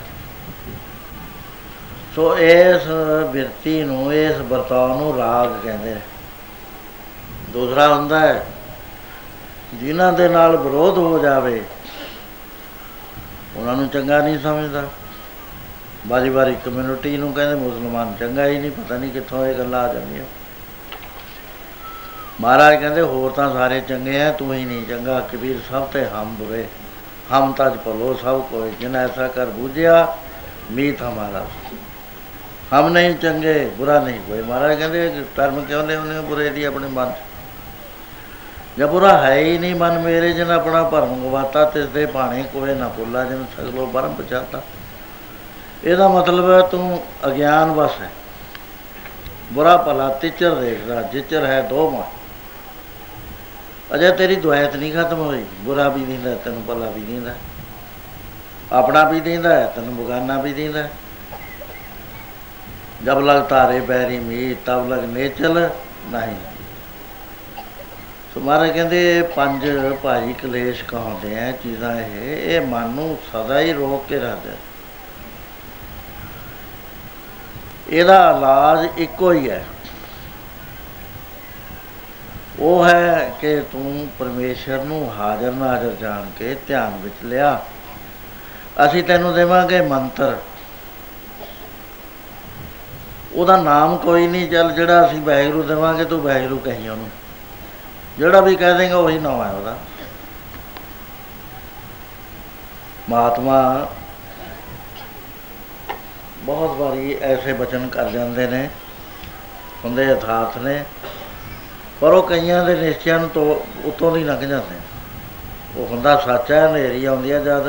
ਵੇਖੋ ਭਾਈ, ਗਿਆਨ ਕੀ ਆਈ ਆਂਦੀ ਸੋ ਉਡਾਨੀ ਭਰਮ ਕੀ ਟਾਟੀ, ਰਹੇ ਨਾ ਮਾਇਆ ਬਾਂਦੀ। ਦੋ ਚਿੱਤੇ ਕੀ ਦੋ ਥੂਨ ਗਰਾਨੀ, ਮੋਹ ਬਲੇਡਾ ਟੂਟਾ। ਜਦ ਮਹਾਤਮਾ ਦੇ ਬਚਨ ਆਉਂਦੇ ਨੇ, ਸਤ ਦੇ ਬਚਨ ਕਹਿੰਦੇ ਨੇ, ਉਹ ਛੋਟੇ ਛੋਟੇ ਨਿਸ਼ਚੇ ਜਿਹੜੇ ਨੇ, ਉਹ ਟੁੱਟ ਜਾਂਦੇ ਮਹਾਤਮਾ ਜਦ ਕਹਿੰਦੇ ਨੇ ਵੈਰੂ ਦਾ ਕੋਈ ਨਾਮ ਨਹੀਂ ਹੈ, ਜਿਹੜਾ ਨਾਮ ਲੈ ਕੇ ਵੀ ਜਿਹੜੀ ਧਿਆਨ ਤਾਂ ਵੈਰੂ ਵੱਲ ਕਰਨਾ ਹੈ, ਨਾਮ ਇਸ ਕਰਕੇ ਵੀ ਅਸੀਂ ਉਹ ਸਾਡੇ ਯਾਦ ਰਹਿ ਜਵੇ, ਯਾਦ ਵਿੱਚ ਪੱਕ ਜਾਵੇ, ਮੰਤਰ ਹੈ। ਇੱਕ ਮਹਾਤਮਾ ਸੀ, ਉਹਨਾਂ ਦੇ ਕੋਲ ਕੋਈ ਆ ਗਿਆ। ਉਹਨੇ ਕਿਹਾ, ਮਹਾਰਾਜ, ਮੈਂ ਆਪਣਾ ਜੀਵਨ ਮਨੋਰਥ ਪੂਰਾ ਕਰਨਾ ਚਾਹੁੰਦਾ, ਭਈ ਪ੍ਰਾਪਤ ਮਾਨੁਖ ਦੇਵਰੀਆ, ਗੋਬਿੰਦ ਮਿਲਣ ਕੀ ਇਹ ਤੇਰੀ ਵਰੀਆ, ਕਿਰਪਾ ਕਰੋ ਮੇਰੇ ਤੇ। ਮਹਾਰਾਜ, ਮਹਾਤਮਾ ਕਹਿਣ ਲੱਗੇ, ਪ੍ਰੇਮੀਆਂ, ਅਜੇ ਤੇਰੇ ਅੰਦਰ ਬਹੁਤ ਮਹਿਲ ਹੈ ਰਾਗ ਦੀ ਮਹਿਲ ਦੁਆਸ਼ ਦੀ ਮਹਿਲ, ਬਹੁਤ ਮਹਿਲਾਂ ਨੇ, ਅਜੇ ਕਾਮ ਹੋਵੇਂ ਜਿਵੇਂ ਹੈ, ਕ੍ਰੋਧ ਹੋਵੇਂ ਹੈ, ਲੋਭ ਹੋਵੇਂ ਹੈ, ਮੋਹ ਹੋਵੇਂ ਹੈ। ਤੂੰ ਐ ਕਰ, ਸੇਵਾ ਕਰ, ਸੇਵਾ ਦੇ ਨਾਲ ਅੰਤਸ਼ਕਰਨ ਨਿਰਮਲ ਹੁੰਦਾ ਦੀ ਮੈਲ ਲੈਂਦੀ ਹੈ। ਨਿਸ਼ਕਾਮ ਕਰਮ ਕਰਕੇ। ਫੇਰ ਸਮਾਂ ਆਏਗਾ, ਤੈਨੂੰ ਅਸੀਂ ਮੰਤਰ ਦੇਵਾਂਗੇ। ਸੇਵਾ ਕਰਨ ਲੱਗ ਗਿਆ, ਜਿਗਿਆਸੂ ਪੱਕਾ ਸੀ, ਡੰਗਰਾਂ ਵੱਲ ਚਲਿਆ ਗਿਆ। ਡੰਗਰਾਂ ਨੂੰ ਸਾਂਭਦਾ ਹੈ, ਗੋਹਾ ਚੱਕਦਾ ਹੈ। ਕਿਸੇ ਦਾ ਪੈਰ ਨਹੀਂ ਮੈਲਾ ਹੋਣ ਦਿੰਦਾ। ਸਾਫ਼ ਸੁਥਰੇ ਡੰਗਰ ਨਾਤੇ ਤੋਤੇ ਖੜੇ ਰਹਿੰਦੇ ਬਹੁਤ ਸੇਵਾ ਕਰਦੇ 8 ਸਾਲ ਲੰਘੇ 8 ਸਾਲ ਬਾਅਦ ਮਹਾਤਮਾ ਨੂੰ ਕਿਹਾ ਕਿ ਮਹਾਰਾਜ, ਆਪਨੇ ਫਰਮਾਨ ਕੀਤਾ ਸੀ ਕਿ ਤੈਨੂੰ ਮੰਤਰ ਦੇਵਾਂਗੇ। ਅਜੇ ਮੰਤਰ ਤਾਂ ਮੈਨੂੰ ਮਿਲਿਆ ਨਹੀਂ ਹੈ। ਕਹਿੰਦੇ ਕੱਲ ਨੂੰ ਆਈ 8 ਵਜੇ। ਟਾਈਮ ਦੇ ਤਾਂ ਮੁੜ ਗਿਆ ਤੇ ਇਸੇ ਸਮੇਂ ਸ਼ਾਮ ਨੂੰ ਰਾਜੇ ਦਾ ਕੋਈ ਮਿਨਿਸਟਰ ਆ ਗਿਆ ਸੈਕਟਰੀ ਉਹਨੇ ਕਿਹਾ ਕਿ ਮਹਾਰਾਜਾ ਆਪੇ ਦਰਸ਼ਨ ਕਰਨੇ ਚਾਹੁੰਦੇ ਨੇ। ਉਹ ਕਹਿੰਦਾ, ਦੇਖੋ ਭਾਈ, ਮੇਰੇ ਕੋਲ ਮੰਜਾ ਮੰਜਾ ਤਾਂ ਕੋਈ ਹੈ ਨਹੀਂ ਜਿਹਦੇ ਤੇ ਮੈਂ ਬਿਠਾ ਲੂੰ ਮੈਂ ਤਾਂ ਸਭ ਤੇ ਬੈਠਦਾ ਇਸ ਸਭ ਤੇ ਇੱਕ ਤੇ ਉਹ ਬਹਿ ਜੇ। ਫੇਰ ਨਾ ਕਿ ਉਹ ਵੀ ਤੁਹਾਡਾ ਰਾਜਾ ਜਿਹੜਾ ਹੈ ਉਹ ਜੀ ਸੰਤਾਂ ਨੇ ਸਭ ਤੇ ਹੀ ਬਿਠਾਤਾ। ਸਾਡੇ ਕੋਲ ਹੈ ਹੀ ਨਹੀਂ ਔਰ ਉਹ ਕਹਿੰਦਾ ਉਹ ਤਾਂ ਅਸੀਂ ਕਰ ਲਾਂਗੇ। ਉਹਨਾਂ ਨੇ ਕਰਿਆ ਰਾਤ ਨੂੰ। ਕਾਰਪਟ ਲੈ ਆਂਦੇ, ਬਹੁਤ ਵਧੀਆ। ਤੇ ਸੋਫਾ ਵਗੈਰਾ ਲੈ ਆਂਦਾ, ਹੋਰ ਚੀਜ਼ਾਂ ਲੈ ਆਂਦੀਆਂ, ਟੇਬਲ ਵਗੈਰਾ ਲਾਤੇ, ਗਮਲੇ ਰੱਖ ਦਿੱਤੇ। ਬੜੀ ਡੈਕੋਰੇਸ਼ਨ ਕਰ ਦਿੱਤੀ ਕੁਟੀਆਂ ਦੇ ਮੂਹਰੇ। ਉੱਤੇ ਛਤਰੀ ਲਾਤੀ, ਕਪੜਾ ਲਾਤਾ ਸ਼ਾਮਿਆਨਾ ਲਾਤਾ ਬਹੁਤ ਸਜ ਗਿਆ। ਟਾਈਮ 8 ਵਜੇ ਦਾ। ਉਧਰ ਸੰਤਾਂ ਨੇ ਉਹਨੂੰ ਟਾਈਮ ਦਿੱਤਾ ਹੋਇਆ ਸੀ ਉਹ ਪ੍ਰੇਮੀ ਡੰਗਰਾਂ ਦੇ ਗੋਹੇ ਨੂੰ ਚੁੱਕ ਰਿਹਾ ਸੀ। ਅਚਾਨਕ ਉਹਨੇ ਕਿਹਾ ਵੀ ਕਾਇ ਵੱਜ ਗਏ, ਕਹਿੰਦੇ 8 ਨੱਠਿਆ ਉੱਤ ਦੌੜ ਕੇ ਸੰਤਾਂ ਦੇ ਕੋਲ ਨੂੰ ਆ ਰਿਹਾ। ਸੰਤ 8 ਵਜੇ ਕੁਟੀਆ ਦੇ ਦਰਵਾਜ਼ੇ ਅੱਗੇ ਖੜੇ ਨੇ, ਸਹਿਜ ਦੇ ਨਾਲ। ਉਹ ਜਿਸ ਵਕਤ ਦੌੜਿਆ ਆਉਂਦਾ ਸੰਤਾਂ ਦੀ ਨਿਗਾਹ ਉਹਨਾਂ ਦੇ, ਉਹਦੇ ਪੈਰਾਂ ਤੇ ਪੈ ਗਈ। ਉਹ ਲਿਬੜੇ ਹੋਏ ਪੈਰ। ਉਹਨਾਂ ਨੇ ਕਿਹਾ ਗਲੀਚੇ ਲਿਆ ਕੇ ਵਿਛਾਏ ਨੇ ਇਹਨਾਂ ਨੇ। ਮੈਲੇ ਹੋ ਜਾਣਗੇ ਵਿਚਾਰਿਆਂ ਦੇ। ਉਹਨੂੰ ਕਹਿਤਾ, ਪਰੇ ਪਰੇ ਪਰੇ ਪਰੇ। ਚਾਰ ਵਾਰੀ ਕਹਿਤਾ। ਉੱਥੇ ਹੀ ਮੱਥਾ ਟੇਕ ਕੇ ਮੁੜ ਗਿਆ। ਰੱਟ ਲਾਤੀ ਉਸਨੇ, ਪਰੇ ਪਰੇ ਪਰੇ ਪਰੇ ਪਰੇ ਪਰੇ। ਇਸ ਦਾ ਸਾਨੂੰ ਤਾਂ ਵੈਗਰੂ ਮੰਤਰ ਮਿਲਿਆ ਹੋਇਆ, ਕਿੰਨੀ ਕੁ ਰੱਟ ਲਾਉਨੇ ਆ ਅਸੀਂ? ਮੈਨੂੰ ਕਹਿਣਗੇ ਜੀ, ਉਹ ਤਾਂ ਬਹੁਤੀਆਂ ਜੀ ਮਾਲਾ ਇੰਨੀਆਂ ਤਾਂ ਇਹਨਾਂ ਦਾ ਨਾਮ ਜਪਣਾ ਬਹੁਤ ਹੈ ਜੀ ਥੋੜਾ ਕਰ ਦੋ। ਅੱਧਾ ਕੁ ਘੰਟਾ ਕਰ ਦੋ ਬਾਅਦ ਉਹਦੇ ਅੱਧਾ ਵੀ ਨਹੀਂ ਜਪਿਆ ਜਾਣਾ। ਕੁਝ ਕਰੋ ਤਾਂ ਸਹੀ, ਦਰਗਾਹ 'ਚ ਕੰਮ ਆ ਜਾਊਗਾ। ਕੰਮ ਹੋ ਜਾਂਦਾ ਹੈ ਪਾਠ ਦੱਸਦੇ ਉਹ ਕੰਮ ਹੋ ਜਾਂਦਾ ਹੈ ਕਿਉਂਕਿ ਬਾਣੀ 'ਚ ਸੱਤਿਆ ਹੈ। ਉਹ ਕੰਮ ਹੋਣ ਤੋਂ ਬਾਅਦ ਜੇ ਮੈਂ ਕਹਿੰਦਾ ਵੀ ਤੂੰ ਪਾਠ, ਕਹਿੰਦੇ ਜੀ ਉਹ ਕੰਮ ਤਾਂ ਹੋ ਗਿਆ, ਹੁਣ ਪਾਠ ਕਰਨ ਦਾ ਕੀ ਫਾਇਦਾ ਹੈ? ਉਹ ਸਾਡਾ ਕੰਮ ਹੋ ਗਿਆ। ਉਹ ਨਹੀਂ, ਇਹਨਾਂ ਨੂੰ ਪਤਾ ਲੱਗਦਾ ਵੀ ਜਿਹੜੇ ਪਾਠ ਨੇ ਤੁਹਾਡਾ ਕੰਮ ਕਰਾਤਾ, ਉਹ ਕਿੰਨਾ ਕੁਛ ਹੈ। ਉਹਦਾ ਤਾਂ ਖਹਿੜਾ ਹੀ ਨਾ ਛੱਡੋ। ਪੰਜ ਪਿਆਰਿਆਂ ਤੋਂ ਅਸੀਂ ਲੈ ਲੈਨੇ ਆ ਮੰਤਰ। ਅਮਰ ਛਕ ਲਿਆ, ਬਸ ਜੀ, ਹੋ ਗਏ ਅਸੀਂ। ਪੰਜ ਪਿਆਰੇ ਵੀ ਕਹਿੰਦੇ ਨੇ, ਪਤਾ ਨਹੀਂ ਸਾਡੇ ਪ੍ਰਚਾਰਕ, ਉਹ ਤਾਂ ਨਹੀਂ ਮੈਂ ਕਹਿੰਦਾ ਵੀ ਆਪ ਅੰਨੇ ਨੇ। ਉਹ ਕਹੀ ਜਾਂਦੇ ਆ ਵੀ ਤੁਸੀਂ ਅਮਰ ਛਕ ਲਿਆ, ਬਸ ਹੁਣ ਤੁਹਾਡਾ ਖਹਿੜਾ ਛੁੱਟ ਗਿਆ ਸਭ ਕਾਸੇ ਤੋਂ ਉਹ- ਇਹਦਾ ਮਤਲਬ ਇਹ ਆ ਵੀ ਉਹਨਾਂ ਨੂੰ ਨਾਮ ਨੂੰ ਜਪਣ ਦੀ ਪ੍ਰੇਰਣਾ ਹੀ ਨਹੀਂ ਹੁੰਦੀ। ਉਹ ਵਾਹਿਗੁਰੂ ਮੰਤਰ ਦਿੱਤਾ ਹੋਇਆ ਹੈ, ਕਮਾਈ ਕਰਨ ਵਾਸਤੇ ਦਿੱਤਾ ਹੋਇਆ ਹੈ, ਮੂਲ ਮੰਤਰ ਦਿੱਤਾ ਹੋਇਆ ਵਾਹਿਗੁਰੂ ਦਾ ਸਰੂਪ ਦੇ ਜਾਣਨ ਵਾਸਤੇ ਨਹੀਂ ਕਮਾਈ ਕਰਦੇ ਪਰ ਉਹ ਪ੍ਰੇਮੀ ਤਾਂ ਦਿਨ ਰਾਤ ਇੱਕ ਕਰਤਾ ਕਈ ਸਾਲ ਬੀਤ ਗਏ। ਸੇਵਾ ਤੇ ਮਹਾਤਮਾ ਬਹੁਤ ਪ੍ਰਸੰਨ ਨੇ। ਇੱਕ ਦਿਨ ਮਹਾਤਮਾ ਨੇ ਕਿਹਾ ਉਹ ਪ੍ਰੇਮੀ ਨੂੰ ਬੁਲਾਓ। ਬੁਲਾਇਆ ਉਸ ਨੂੰ। ਕਹਿ ਲਾ ਵੀ ਪ੍ਰੇਮੀਆ ਇੱਕ ਸਾਡੀ ਪੱਤਰਕਾਰ ਹੈ। ਇਹ ਸੰਤ ਇਥੋਂ 40 ਮੀਲ ਤੇ ਰਹਿੰਦੇ ਨੇ। ਉਥੋਂ ਉਤਰ ਲਿਆ। ਅੱਛਾ ਜੀ, ਮਸਤਕ ਨਵਾਇਆ ਪੱਤਰਕਾਰ ਫੜ ਲਈ, ਘਰ ਆਇਆ, ਸੋਚਣ ਲੱਗ ਗਿਆ ਵੀ ਮੇਰਾ ਆਨੰਦ ਨਾ ਕਿਤੇ ਟੁੱਟ ਜਾਵੇ ਭਰਾ ਭਰਾ ਦਾ ਲੋਕ ਨਾ ਮੈਨੂੰ ਕੋਈ ਬੁਲਾ ਲੈਣ। ਰਾਹ ਖੜੇ ਜਾਂਦੇ ਦੇ ਨਾਲ ਨਾ ਮੇਰੇ ਕੋਈ ਰਲ ਜਾਵੇ, ਚਿੰਤਾ 'ਚ ਪੈ ਗਿਆ। ਵਾਹਿਗੁਰੂ ਜਿਹੜਾ ਹੈ ਆਪਣੇ ਸੇਵਕ ਨੂੰ ਕਦੇ ਵੀ ਔਖਾ ਨਹੀਂ ਹੋਣ ਦਿੰਦਾ ਇੱਕਦਮ ਪ੍ਰਗਟ ਹੋ ਗਏ ਕਹਿਣ ਲੱਗਾ, ਹੈ, ਤੁਸੀਂ ਕੌਣ? ਕਹਿੰਦੇ, ਮੈਂ ਵਈਆ ਪਰੇ ਪਰੇ। ਕਹਿੰਦਾ ਤੁਸੀਂ ਰੱਬੋਂ ਕਹਿੰਦੇ, ਹਾਂ। ਕਹਿੰਦੇ, ਤੂੰ ਕੀ ਚਿੰਤਾ ਕਰ ਰਿਹਾ? ਕਹਿੰਦਾ ਜੀ, ਮੈਂ ਉਹ ਚਿੱਠੀ ਦਾ ਜਵਾਬ ਲੈਣਾ ਹੈ। ਕਹਿੰਦਾ ਉਹੀ ਲੈ ਆਉਣ ਵਾਸਤੇ ਮੈਂ ਆਇਆ। ਮੈਂ ਦੇ ਦੇ ਹੁਣੇ ਲਿਆ ਦਿੰਦਾ। ਉਹ ਅੱਧੇ ਘੰਟੇ ਤੇ ਜਾਂ 15 ਮਿੰਟ 'ਚ ਇਹ ਜਵਾਬ ਲੈ ਆਉਂਦਾ। ਉਹ ਦੇਣ ਵਾਸਤੇ ਸੰਤਾਂ ਵੱਲ ਨੂੰ ਜਾਂਦਾ ਹੈ। ਸੰਤਾਂ ਨੇ ਕਿਹਾ, ਕਹਿੰਦੇ ਵੀ ਤੇ ਤੂੰ ਗਿਆ ਨਹੀਂ ਅਜੇ। ਕਹਿੰਦਾ ਜੀ, ਮੈਂ ਤਾਂ ਜਵਾਬ ਲਿਆਂਦਾ, ਉਹ ਦੇ ਦਾਂ ਤੁਹਾਨੂੰ। ਮਹਾਤਮਾ ਹੈਰਾਨ ਹੋ ਗਏ ਵੀ ਜਵਾਬ ਲਿਆਂਦਾ।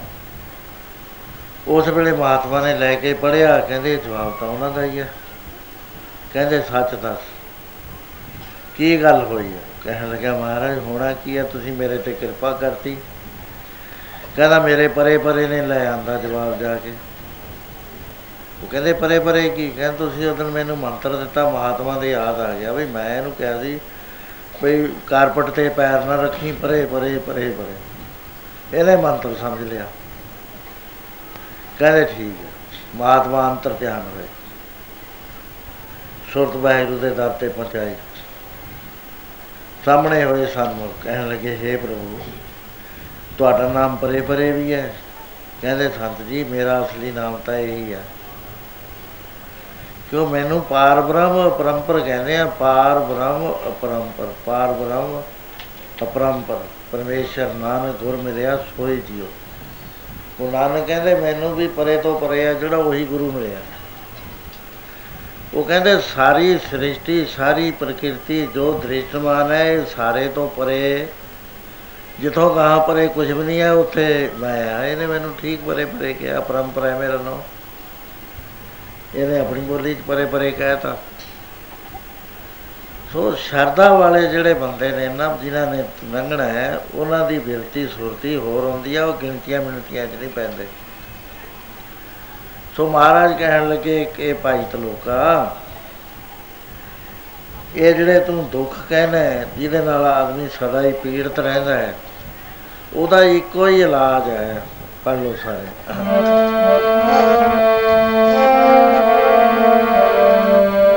ਸਿਮਰ ਪਿਆਰੇ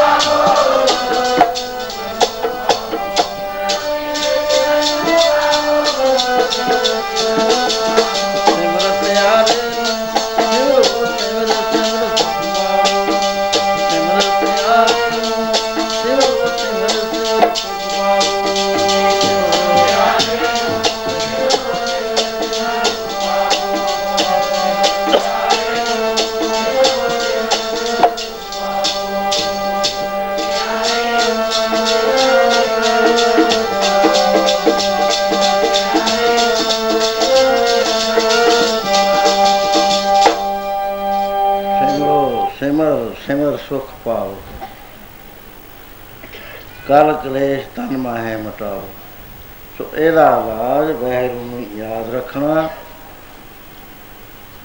ਵਾਹਿਗੁਰੂ ਨੂੰ ਯਾਦ ਰੱਖਣਾ, ਇਹਦੇ ਨਾਲ ਇਹ ਜਿਹੜੇ ਪੰਜ ਕਲੇਸ਼ ਨੇ, ਇਹਨਾਂ ਦਾ ਖਾਤਮਾ ਹੋ ਜਾਏਗਾ। ਜਦੋਂ ਵਿਦਿਆ ਦਾ ਖਾਤਮਾ ਹੋਇਆ, ਫੇਰ ਕੀ ਹੁੰਦਾ? ਫਿਰ ਪਰਮੇਸ਼ਰ ਹੀ ਪਰਮੇਸ਼ਰ ਹੈ ਸਾਰੇ।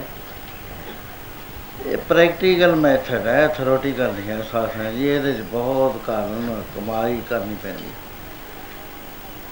ਨਹੀਂ ਤਾਂ ਗੱਲੀ ਹਾਂ ਸੁਹਾਗਣ ਭੈਣੇ ਤੰਤ ਨਾ ਕਬੂ ਮੈਂ ਮਿਲਿਆ। ਗੱਲਾਂ ਨਾਲ ਅਸੀਂ ਪੂਰੇ ਗਿਆਨੀ ਆ। ਪਰ ਸਾਡੀ ਬਿਰਤੀ ਪੈਰ ਪੈਰ ਤੇ ਡੋਲਦੀ ਹੈ ਦੁੱਖ ਨੂੰ ਮੰਨਦੇ ਆ, ਸੁੱਖ ਨੂੰ ਮੰਨਦੇ ਆ, ਆਪਣਿਆਂ ਨੂੰ ਮੰਨਦੇ ਆ, ਬਗਾਨਿਆਂ ਨੂੰ ਮੰਨਦੇ ਆ, ਅਜੇ ਸਥਿਰਤਾ ਨਹੀਂ ਆਈ। ਸਟੈਡ ਫਾਸਟ ਵਿਜਡਮ ਅਜੇ ਅੰਦਰ ਪ੍ਰਵੇਸ਼ ਨਹੀਂ ਕਰ ਸਕੀ। ਜਾਣ ਤਾਂ ਗਏ, ਕਿਤਾਬਾਂ ਪੜ੍ਹ ਲੀਆਂ ਹੋਰ ਕਰ ਲਿਆ, ਗੱਲਾਂ ਬਾਤਾਂ ਨਾਲ ਤਾਂ ਸੀ ਹੋ ਗਏ ਗੱਲੀ ਹਾਂ ਸੁਹਾਗਣ ਪੈਣੇ। ਗੱਲਾਂ ਅਸੀਂ ਚੰਗੀਆਂ, ਆਚਾਰੀ ਬੁਰੀਆਂ। ਉਸ ਸਟੇ, ਉਸ ਸਟੇਜ ਦੇ ਉੱਤੇ ਅਸੀਂ ਨਹੀਂ ਪਹੁੰਚ ਸਕੇ ਜਿੱਥੇ ਕਰਨੀ ਕਮਾਈ ਵਾਲੇ ਮਹਾਪੁਰਸ਼ ਘਰ ਨਾ ਘਾਲ ਕੇ ਪਹੁੰਚਿਆ ਕਰਦੇ ਨੇ। ਸੋ ਇਸ ਤਰ੍ਹਾਂ ਦੇ ਨਾਲ ਗੁਰੂ ਮਹਾਰਾਜ ਨੇ ਜੋ ਵਚਨ ਕੀਤੇ ਭਾਈ ਤਲੋਕਾ ਜੀ ਨੇ ਸੁਣੇ, ਮਹਾਰਾਜ ਨੇ ਬਹੁਤ ਵਚਨ ਕਰੇ ਉਹਦੇ ਨਾਲ, ਕਿਉਂਕਿ ਸਿਆਣਾ ਪੁਰਸ਼ ਸੀਗਾ ਸੰਗਤ ਨੂੰ। ਸੋ ਹੁਣ ਸਮਾਂ ਨਹੀਂ ਇਜਾਜ਼ਤ ਦਿੰਦਾ ਕਿ ਮੈਂ ਗਾਹਾਂ ਗੱਲ ਕਰਾਂ। ਗੁਰੂ ਮਹਾਰਾਜ ਨੇ ਬੜੀ ਕਿਰਪਾ ਕੀਤੀ ਹੈ। ਆਪਰੇਸ਼ਨ ਠੀਕ ਹੋ ਗਿਆ ਤੇ ਮੈਂ ਹੁਣ ਬੋਲ ਕੇ ਟੈਸਟ ਕੀਤਾ ਸੀ ਆਪਣੇ ਆਪ ਨੂੰ। ਕੋਈ ਮੈਨੂੰ ਤਕਲੀਫ ਨਹੀਂ ਹੋਈ। ਕੋਈ ਵੀ ਉਹਨਾਂ ਦੀ ਮੌਜ ਹੈ। ਕਿਉਂਕਿ ਉਹਦੇ ਭਾਏ ਤੇ ਬਗੈਰ ਉਹਦਾ ਜਸ ਨਹੀਂ ਕੀਤਾ ਜਾਂਦਾ। ਸਹੀ ਤੁਧ ਨੂੰ ਗਾਵਨ, ਜੋ ਤੁਧ ਪਾਵਨ। ਜਿਹੜੇ ਪਾਉਂਦੇ ਨੇ ਉਹੀ ਗਾਇਆ ਕਰਦੇ ਨੇ। ਤੇ ਮਹਾਰਾਜ ਦੀ ਬੜੀ ਭਾਰੀ ਕਿਰਪਾ ਹੈ ਕਿ ਉਹਨਾਂ ਨੇ ਫੇਰ ਸਮਾਂ ਬਣਾ ਦਿੱਤਾ। ਆਪਾਂ satsang ਕਰ ਲਿਆ। ਸੋ ਜੋ ਰਹਿੰਦੇ ਬਚਨ ਨੇ, ਕਿਉਂਕਿ ਬਚਨ ਬਹੁਤ ਨੇ। ਸਾਖੀ ਪੂਰੀ ਤਾਂ ਮੈਂ ਕਰਨੀ ਨਹੀਂ ਕੋਈ ਵੀ। ਬਹੁਤ ਮੁਸ਼ਕਲ ਹੈ ਹੁਣ ਮੇਰੇ ਵਾਸਤੇ। ਵਿਸਥਾਰ ਨੇ ਵਿੱਚੋਂ ਚੀਜ਼ਾਂ ਨੇ ਅੰਦਰਲੀਆਂ ਗਹਿਰੀਆਂ ਗਈਆਂ ਹੋਈਆਂ, ਉਹ ਆਪਾਂ ਕੱਢ ਕੱਢ ਕੇ ਦੇਖਣੀਆਂ ਨੇ। ਉਹਦੇ ਨਾਲ ਸਾਡਾ ਜਿਹੜਾ ਮਾਰਗ ਹੈ, ਆਤਮ ਮਾਰਗ, ਉਹਦੇ ਤੇ ਅਸੀਂ ਚੱਲ ਸਕਦੇ ਹਾਂ ਫਿਰ। ਨਹੀਂ ਐਵੇਂ ਸਾਖੀਆਂ ਸੁਣ ਕੇ ਸੁਣਦੇ ਆ ਬਹੁਤ। ਉਹਦੇ ਨਾਲ ਮਨ ਵੀ ਬਦਲਦਾ ਹੈ, ਲੇਕਿਨ ਅਸਲੀ ਗੱਲ ਹੋਰ ਹੈ, ਜਿੱਥੇ ਅਸੀਂ ਪਹੁੰਚਣਾ ਸੋ ਇਹ ਮਨ ਵਿੱਚ ਰੱਖੋ, ਮਹਾਰਾਜ ਨੇ ਸਮਾਂ ਬਣਾਇਆ, ਇਸ ਤੋਂ ਅੱਗੇ ਫੇਰ ਬਚਨ ਕਰਾਂਗੇ। ਸੋ ਹੁਣ ਸਾਰੇ ਪ੍ਰੇਮੀ ਅਨੰਦ ਸਾਹਿਬ ਦੇ ਵਿੱਚ ਬੋਲੋ। ਦੂਰ ਦੂਰ ਤੋਂ ਸੰਗਤ ਆਈ ਹੈ। ਬਟਾਲੇ ਤੋਂ ਬਹੁਤ ਸੰਗਤ ਆਈ ਹੋਈ ਹੈ। ਫਗਵਾੜੇ ਦੇ ਏਰੀਏ ਦੀ ਬਹੁਤ ਸੰਗਤ ਆਈ ਹੋਈ ਹੈ। ਮਾਲਵੇ ਤੋਂ ਆਏ ਹੋਏ ਨੇ, ਦਿੱਲੀ ਤੋਂ ਆਏ ਹੋਏ ਨੇ। ਜਗਰਾਵਾਂ ਵੱਲੋਂ ਇਧਰੋਂ ਸਾਰੀ ਸੰਗਤ ਆਈ ਹੈ, ਪੌਂਟੇ ਸਾਹਿਬ ਵੱਲੋਂ ਆਈ ਹੈ ਯੂਪੀ ਵੱਲੋਂ ਵੀ ਆਏ ਹੋਏ ਨੇ। ਸੋ ਜਿਨ੍ਹਾਂ ਨੂੰ ਹਿੰਮਤ ਦਿੰਦਾ ਹੈ ਗੁਰੂ ਮਹਾਰਾਜ, ਜਿਨ੍ਹਾਂ ਦੇ ਮਸਤਕ ਦੇ ਵਿੱਚ ਲੇਖ ਲਿਖਿਆ ਗਿਆ ਨਾ ਸਤਸੰਗ ਦਾ, ਉਹਨੂੰ ਸਤਸੰਗ ਮਿਲਦੀ ਨਹੀਂ ਮਿਲਦੀ ਨਹੀਂ ਹੈ। ਐਵੇਂ ਐਕਸੀਡੈਂਟਲ ਸਤਸੰਗ ਨਹੀਂ ਹੁੰਦਾ, ਇਹ ਤਾਂ ਪਹਿਲਾਂ ਪ੍ਰੀ ਪਲਾਨਡ ਹੈ। ਦਰਗਾਹ ਤੋਂ ਹੈ ਲੇਖ ਲਿਖਿਆ ਹੋਇਆ। ਹਰ ਕੀਰਤ ਸਾਧ ਸੰਗਤ ਹੈ, ਫਿਰ ਕਰਮ ਨੇ ਕੇ ਕਰਨਾ? ਕੋ ਨਾਨਕ, ਤਿਸ ਭਇਓ ਪ੍ਰਾਪਤ, ਜਿਸ ਪੁਰਬ ਲਿਖੇ ਕਰ ਲੈਣਾ। ਸਤ ਸੰਗਤ ਕੀ ਹੁੰਦੀ ਹੈ? ਸਤ ਸੰਗਤ ਕੈਸੀ ਜਾਣੀ ਹੈ ਜਿਥੇ ਏਕੋ ਨਾਮ ਬਖਾਨੇ।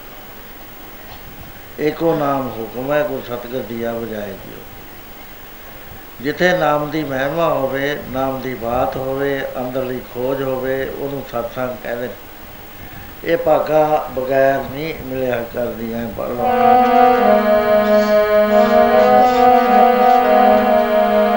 ਬਿਨ ਬਿਨ ਭਾਗਾ ਸੰਗਤ ਨਾ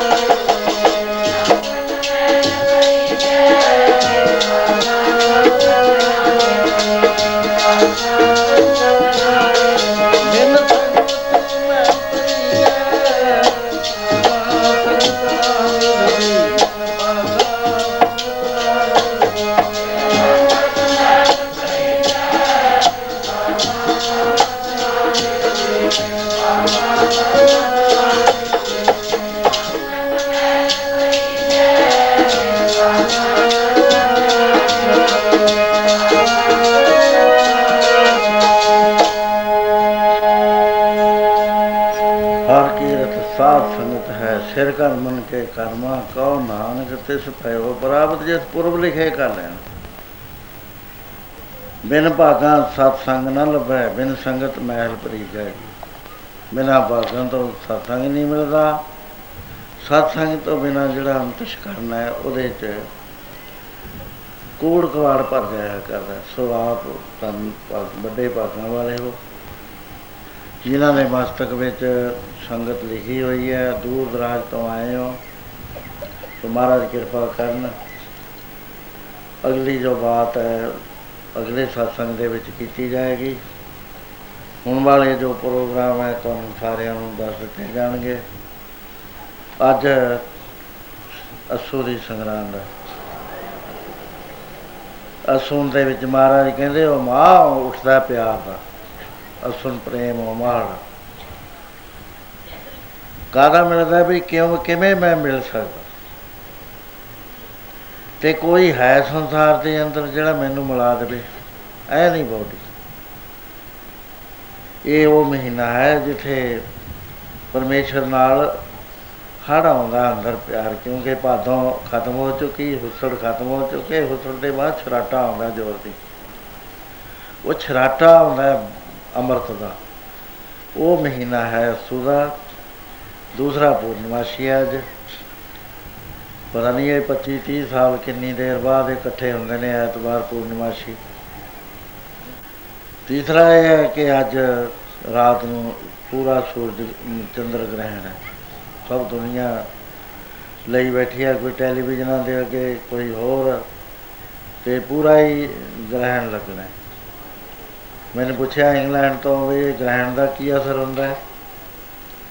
ਮਾ ਕੁਦਰਤੀ ਚਾਲ ਹੈ। ਉਹ ਚਲਦੇ ਚਲਦੇ ਜਦੋਂ ਹਨੇਰਾ ਚੰਦਰਮਾ ਦੀਆਂ ਰੇਸ਼ਮਾਂ ਥੋੜੀ ਦੇਰ ਵਾਸਤੇ ਬੰਦ ਹੋ ਜਾਂਦੀਆਂ ਉਸ ਵੇਲੇ ਐਨਜੀਓਰੀਅਸ ਜਿਹੜਾ ਮੈਟਰ ਹੈ ਉਹ ਸਾਡੇ ਬ੍ਰਹਮੰਡ ਦੇ ਵਿੱਚ ਦਾਖਲ ਹੋ ਜਾਂਦਾ ਸਾਡੇ ਆ ਜਿਹੜਾ ਵਾਯੂਮੰਡਲ ਹੈ ਉਹਦੇ ਵਾਸਤੇ ਜਿਹੜੇ ਸਾਡੇ ਬਜ਼ੁਰਗ ਸੀ, ਉਹ ਇਸ਼ਨਾਨ ਵੀ ਕਰਦੇ ਸੀ, ਦਾਨ ਵੀ ਕਰਦੇ ਸੀ, ਉਹ ਨਾਮ ਵੀ ਜਪਦੇ ਸੀ ਤਾਂ ਕਿ ਉਹ ਚੀਜ਼ਾਂ ਸਾਡੇ ਉੱਤੇ ਅਸਰ ਨਾ ਕਰਨ। ਸਾਇੰਸ ਨੂੰ ਨਹੀਂ ਅਜੇ ਇਹਨਾਂ ਗੱਲਾਂ ਦਾ ਪਤਾ ਲੱਗਿਆ। ਖਾਂਦੇ ਪੀਂਦੇ ਵੀ ਨਹੀਂ ਸੀ। ਫਸਲ ਵੀ ਸਾਡੀ ਗ੍ਰਹਿਣੀ ਜਾਂਦੀ, ਦੇਖ ਲੈਂਦੇ ਸੀ ਆ ਮੱਕੀ ਦੇ ਟਾਂਡੇ ਗ੍ਰਹਿਣੇ ਗਏ ਉਦੋਂ ਐ ਨਹੀਂ ਪਤਾ ਕਿਉਂ ਗਏ ਨੇ ਗ੍ਰਹਿਣੇ ਗਏ। ਜਿਹੜਾ ਬਛਰੂ ਹੁੰਦਾ, ਪੇਟ ਚ ਗਾਂ ਦੇ, ਉਹ ਵੀ ਗ੍ਰਹਿਣਿਆ ਜਾਂਦਾ ਸੀ। ਸੋ ਕੋਈ ਅਸਰ ਹੁੰਦਾ ਸੀ, ਬੜਾ ਜ਼ਬਰਦਸਤ। ਉਹਨੂੰ ਰੋਕਣ ਵਾਸਤੇ ਨਾਮ ਸੀ, ਨਾਮ ਸੰਜੋਗ ਹੈ। ਆਪਾਂ ਸਾਰੇ ਢਾਈ ਤਿੰਨ ਘੰਟੇ ਦੇ ਨਾਮ ਦੇ ਮੰਡਲ 'ਚ ਬੈਠੇ ਆ। ਇਹ ਬੜਾ ਭਾਰੀ ਪੁੰਨ ਤੁਸੀਂ ਕੀਤਾ ਸੰਸਾਰ ਦੇ ਉੱਤੇ। ਕਿਉਂ ਕੱਲੇ ਕੱਲੇ ਨੂੰ ਕਈ ਕੋਟਕ ਜਗ ਫਲਾ ਸੁਣ ਗਾਵਣ ਹਾਰੇ ਰਾਮ, ਕਈ ਕਈ ਕਰੋੜ ਦਾ ਜੱਗਾ ਦਾ ਫਲ ਤੁਹਾਨੂੰ ਕੱਲੇ ਕੱਲੇ ਨੂੰ ਮਿਲਿਆ। ਉਹ ਜਿਹੜਾ ਫਲ ਹੈ, ਉਹਨੇ ਦੁਨੀਆ ਦੇ ਵਿਗਨ ਨੂੰ ਰੋਕਣਾ ਜਿਹਨੂੰ ਜਿਹੜੇ ਵਿਗਨਾਂ ਦਾ ਸਾਨੂੰ ਨਹੀਂ ਪਤਾ ਵੀ ਕਿਵੇਂ ਹੋ ਜਾਂਦੇ ਨੇ, ਕਿਉਂਕਿ ਇੰਨੀ ਆਦਮੀ ਖੋਜ ਨਹੀਂ ਕਰ ਸਕਦਾ। ਪਰ ਸਾਡੇ ਪੁਰਾਣੇ ਰਿਸ਼ੀਆਂ ਮੁਨੀਆਂ ਨੂੰ ਸਾਰਾ ਪਤਾ ਸੀ ਕਿ ਕੀ ਅਸਰ ਹੁੰਦਾ ਇਹਦਾ। ਆਦਮੀ ਦੀ ਬੋਡੀ ਤੇ ਕੀ ਅਸਰ ਹੁੰਦਾ ਮਨ ਤੇ ਕੀ ਅਸਰ ਹੁੰਦਾ ਉਹ ਪਰਮੇਸ਼ਰ ਦਾ ਨਾਮ ਹੀ ਦੱਸਦੇ ਸੀ। ਮਹਾਰਾਜ ਵੀ ਕਹਿੰਦੇ ਆ ਵੀ ਪਰਮੇਸ਼ਰ ਦਾ ਨਾਮ ਜਪੋ ਭਾਈ ਬੰਦਗੀ ਕਰੋ? ਇਹਦੇ ਨਾਲ ਤੁਹਾਡੇ ਉੱਤੇ ਕੋਈ ਵੀ ਅਸਰ ਨਹੀਂ ਮਾੜਾ ਇਹਦਾ ਪਏਗਾ। ਸੋ ਹੁਣ ਸਾਰੇ ਪ੍ਰੇਮੀ ਅਨੰਦ ਸਾਹਿਬ ਚ ਬੋਲੋ ਫਿਰ ਸਤੋਤਰ ਚ ਬੋਲੋ, ਉਹਦੇ ਬਾਅਦ ਮਹੀਨਾ ਪੜਿਆ ਜਾਏਗਾ। ਸੋ ਫਿਰ ਆਪਣਾ ਪ੍ਰਸ਼ਾਦਾ ਵਗੈਰਾ ਛਕ ਕੇ ਪ੍ਰੋਗਰਾਮ ਸਾਰੇ ਸੁਣ ਕੇ ਫਿਰ ਜਾਣਾ। ਇੱਕ ਮੈਂ ਬੇਨਤੀ ਕਰਨੀ ਚਾਹੁੰਦਾ, ਇੱਕ ਵਾਰੀ ਅਸੀਂ ਸੋਚੀ ਸੀ ਗੱਲ। ਬੀਬੀ ਤੇ ਮੈਂ ਸੋਚੀ ਮੈਂ ਕਿਹਾ, ਆਪਾਂ ਇੱਕ ਕਾਲੀ ਤੋੜੀ ਬੰਦਿਆ ਕਰੀਏ ਬਾਹਰ। ਕਹਿੰਦੇ ਕਿਉਂ? ਬਾਹਰ ਸੰਗਤ ਨੂੰ ਨਜ਼ਰ ਨਾ ਲੱਗ ਜਾਵੇ ਕਿਤੇ। ਇੱਕ ਵਾਰੀ ਗੁਰੂ ਸਤਵੇਂ ਪਾਤਸ਼ਾਹ, ਛੇਵੇਂ ਪਾਤਸ਼ਾਹ ਬਹੁਤ ਸਜੇ ਤਜੇ ਸੀ। ਉੱਥੇ ਸੁਥਰਾ ਜਿਹੜਾ ਸੀ,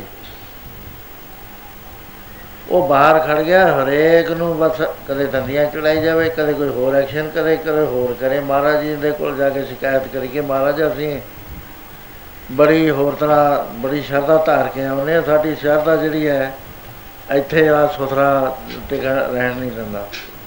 ਮਹਾਰਾਜ ਨੇ ਸੁਥਰੇ ਨੂੰ ਬੁਲਾਇਆ। ਕਹਿੰਦੇ, ਕੀ ਗੱਲ ਬਈ? ਕਹਿੰਦਾ, ਸੱਚੇ ਪਾਤਸ਼ਾਹ, ਤੁਸੀਂ ਅੱਜ ਇੰਨੇ ਸੋਹਣੇ ਲੱਗਦੇ ਹੋ। ਇਹਨਾਂ ਦੀ ਜੇ ਨਿਗਾਹ ਵੱਜਵੀਂ ਪੈ ਗਈ ਨਾ, ਤੁਹਾਡੇ ਤੇ ਕਿਤੇ ਨਜ਼ਰ ਨਾ ਲੱਗ ਜੇ। ਮੈਂ ਮੈਂ ਨਿਗਾਹ ਤੋੜਦਾ ਇਹਨਾਂ ਦੀ। ਉਹ ਮੈਂ ਤਾਂ ਕਹਿਣਾ ਵੀ, ਆਤਮ ਮਾਰਗ ਦੇ ਬਾਰੇ ਥੋੜਾ ਚਿਰ ਪਹਿਲਾਂ ਸੰਗਤ ਚ ਕਿਹਾ ਗਿਆ ਸੀ। ਫਾਰਮ ਵੰਡੇ ਗਏ ਸੀ ਇੱਕ ਇੱਕ ਬਣਾ ਕੇ ਲਿਆਓ। ਇੱਕ ਇੱਕ ਨਹੀਂ ਬਣਾਇਆ? ਕਿਸੇ ਨੇ 30 ਕਿਸੇ ਨੇ 40 ਕਿਸੇ ਨੇ 50 ਉਹ ਦਿਨਾਂ ਦੀ ਵਿੱਚ, ਦਿਨਾਂ ਵਿੱਚ 20000 ਤੋਂ ਉੱਠ ਕੇ ਅੱਜ 30000 ਦੇ ਤੱਕ ਪਹੁੰਚ ਗਿਆ ਮੈਂਬਰ।